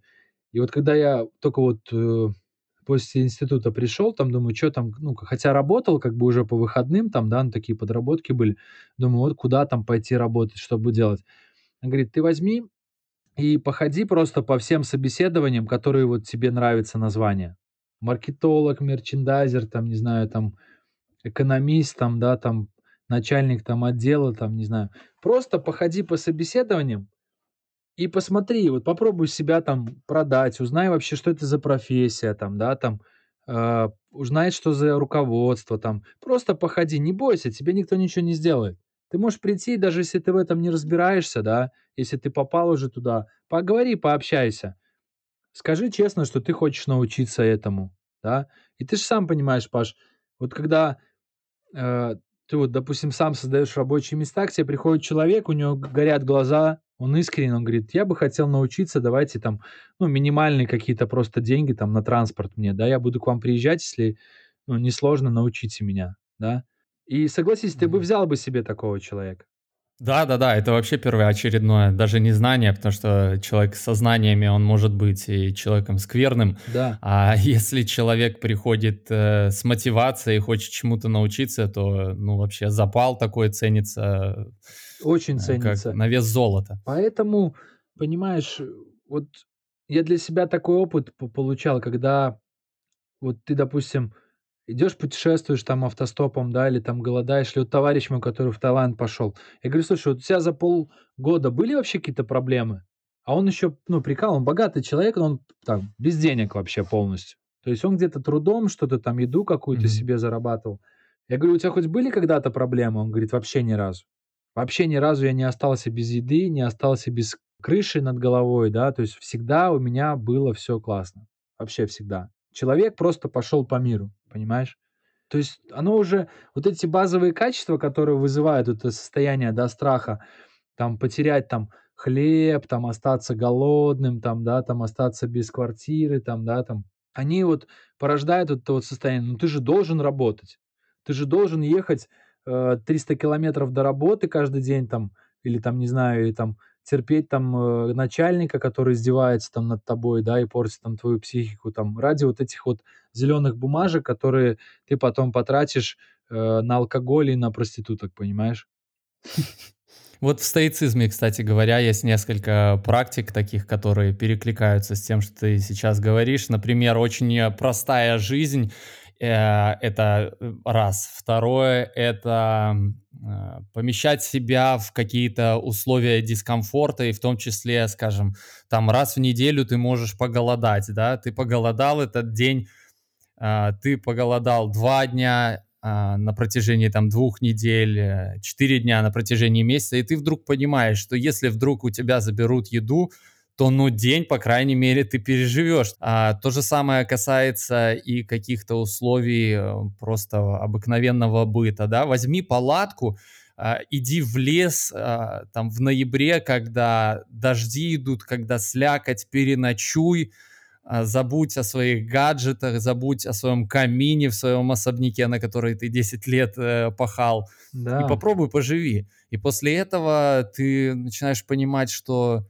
блин, на самом деле, если вдруг завтра а, с особняком что-нибудь произойдет, то моя жизнь от этого, в принципе, хуже-то не станет.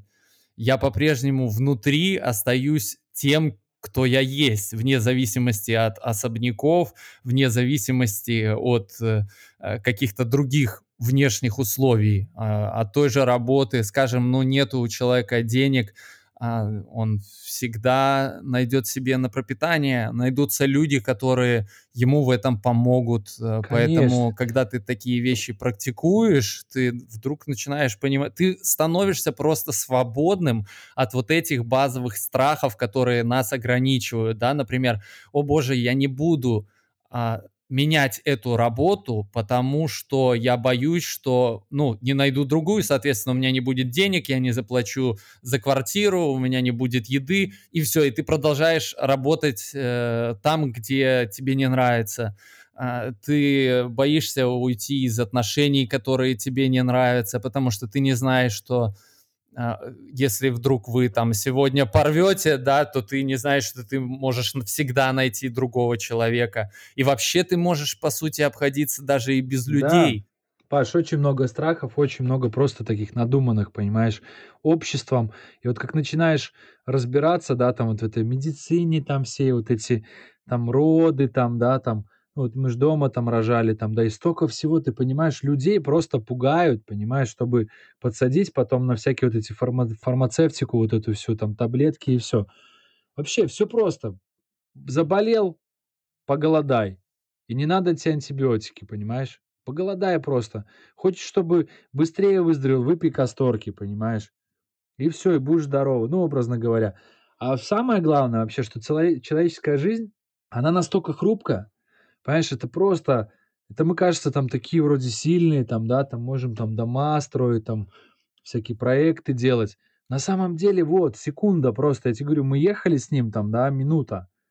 Бах, и все, и нет человека, понимаешь? И все, и он ушел. И причем я реально видел, как Мгм. он сам уходит. Просто, ну, он он сам как бы захотел уйти, понимаешь? Вот таким вот образом. То есть это не не какое-то там самоубийство. Просто я видел, что его душа, она все уже как бы, ну, все пожила как бы, да, здесь. Интересный другой опыт. Мгм. И недавно такую вещь слышал. Э, у меня товарищ, он, э, разводит коней, э, занимается именно вот, ну, ск нравится ему очень там прогулки всякие там конные, ну и занимается именно вот выращивает, да.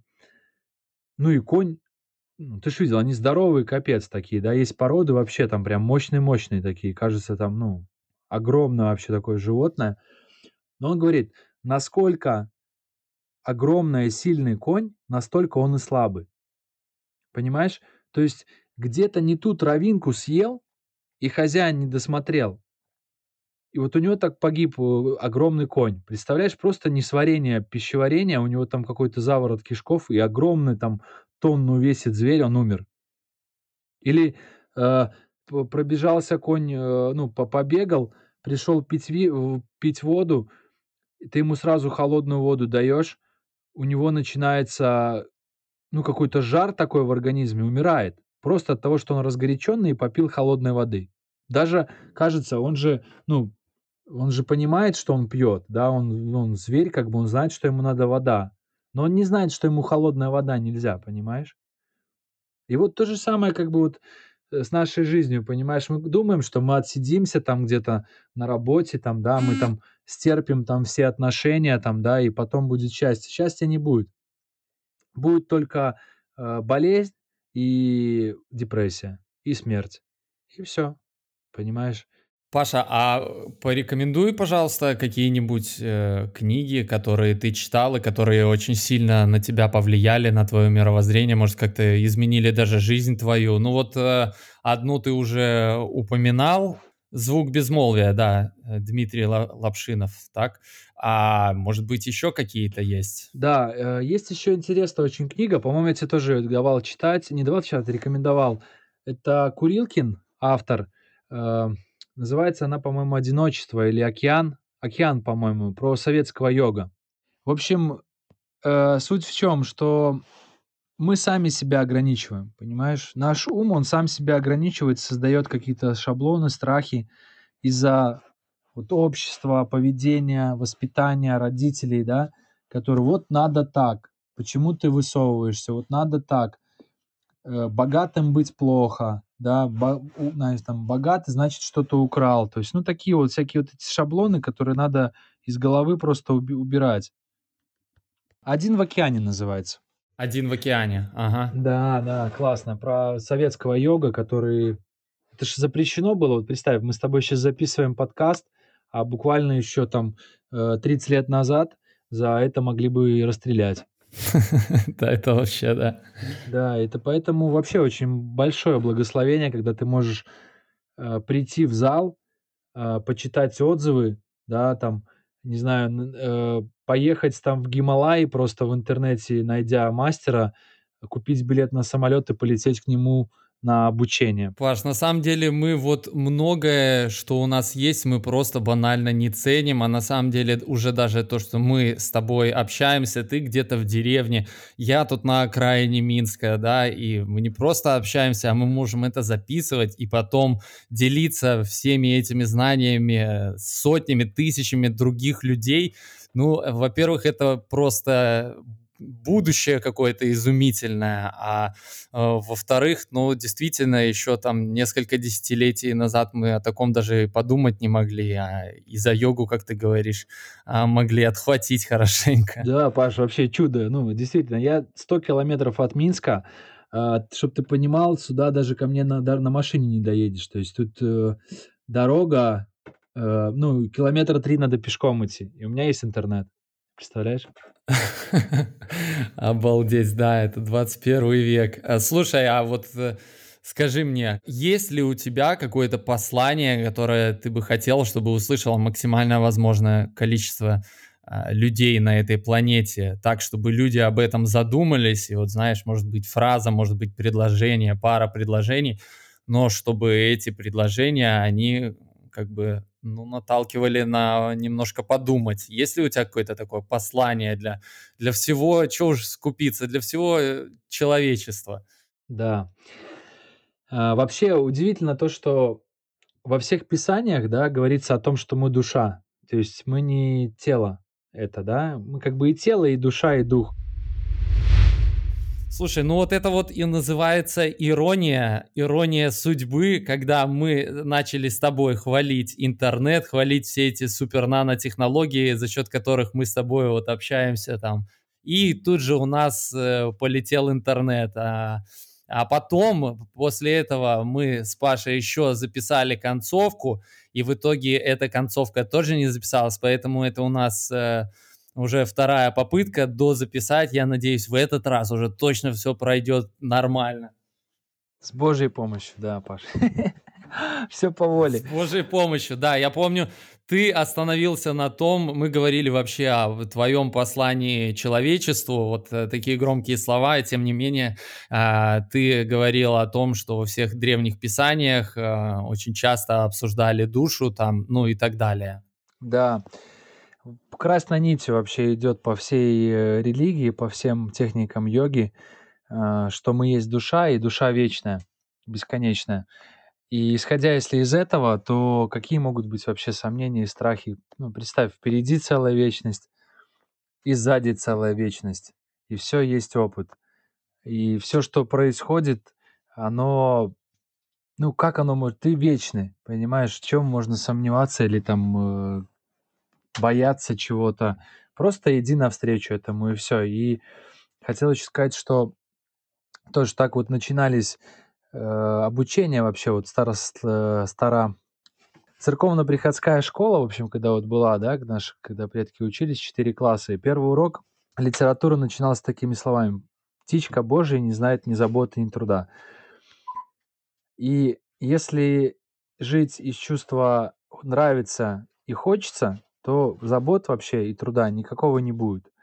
А если из должен и надо, то Конечно, это каторга.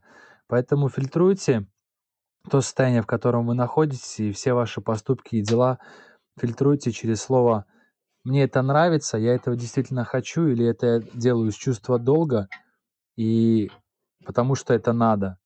И это вот, мне кажется, такие очень важные механизмы, которые помогут делать то, что вам будет комфортно и то, что вам принесет удовольствие.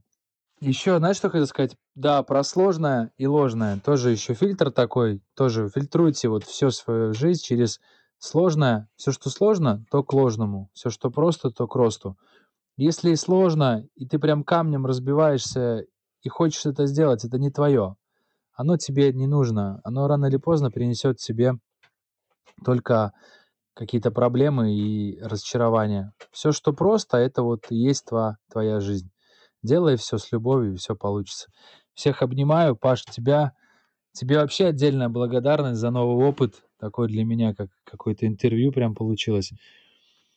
А, так и есть. Ты знаешь, вот мне, кстати, понравилось, мне нравится в людях целостность, когда их поступки, их реакции не расходятся с тем, о чем они говорят. И вот мне понравилось, когда мы с тобой два часа проговорили, и тут обрывается интернет, и а, вдруг э, я тебе перезваниваю и говорю, слушай, Паша, походу все два часа Uh, ну, не сохранились просто, и твоя реакция, это ты просто посмеялся, мне так это понравилось, это реально круто, потому что, по сути, действительно, как бы, э, это невозможно потерять эти два часа, которые мы с тобой э, поговорили, и это так душевно, и это здорово, это всегда, навсегда, по крайней мере, с нами, Поэтому, Паша, спасибо тебе большое за э, твое время, за то, что ты нашел это время э, поговорить, пообщаться, поделиться своим опытом, своими невероятными историями и для слушателей.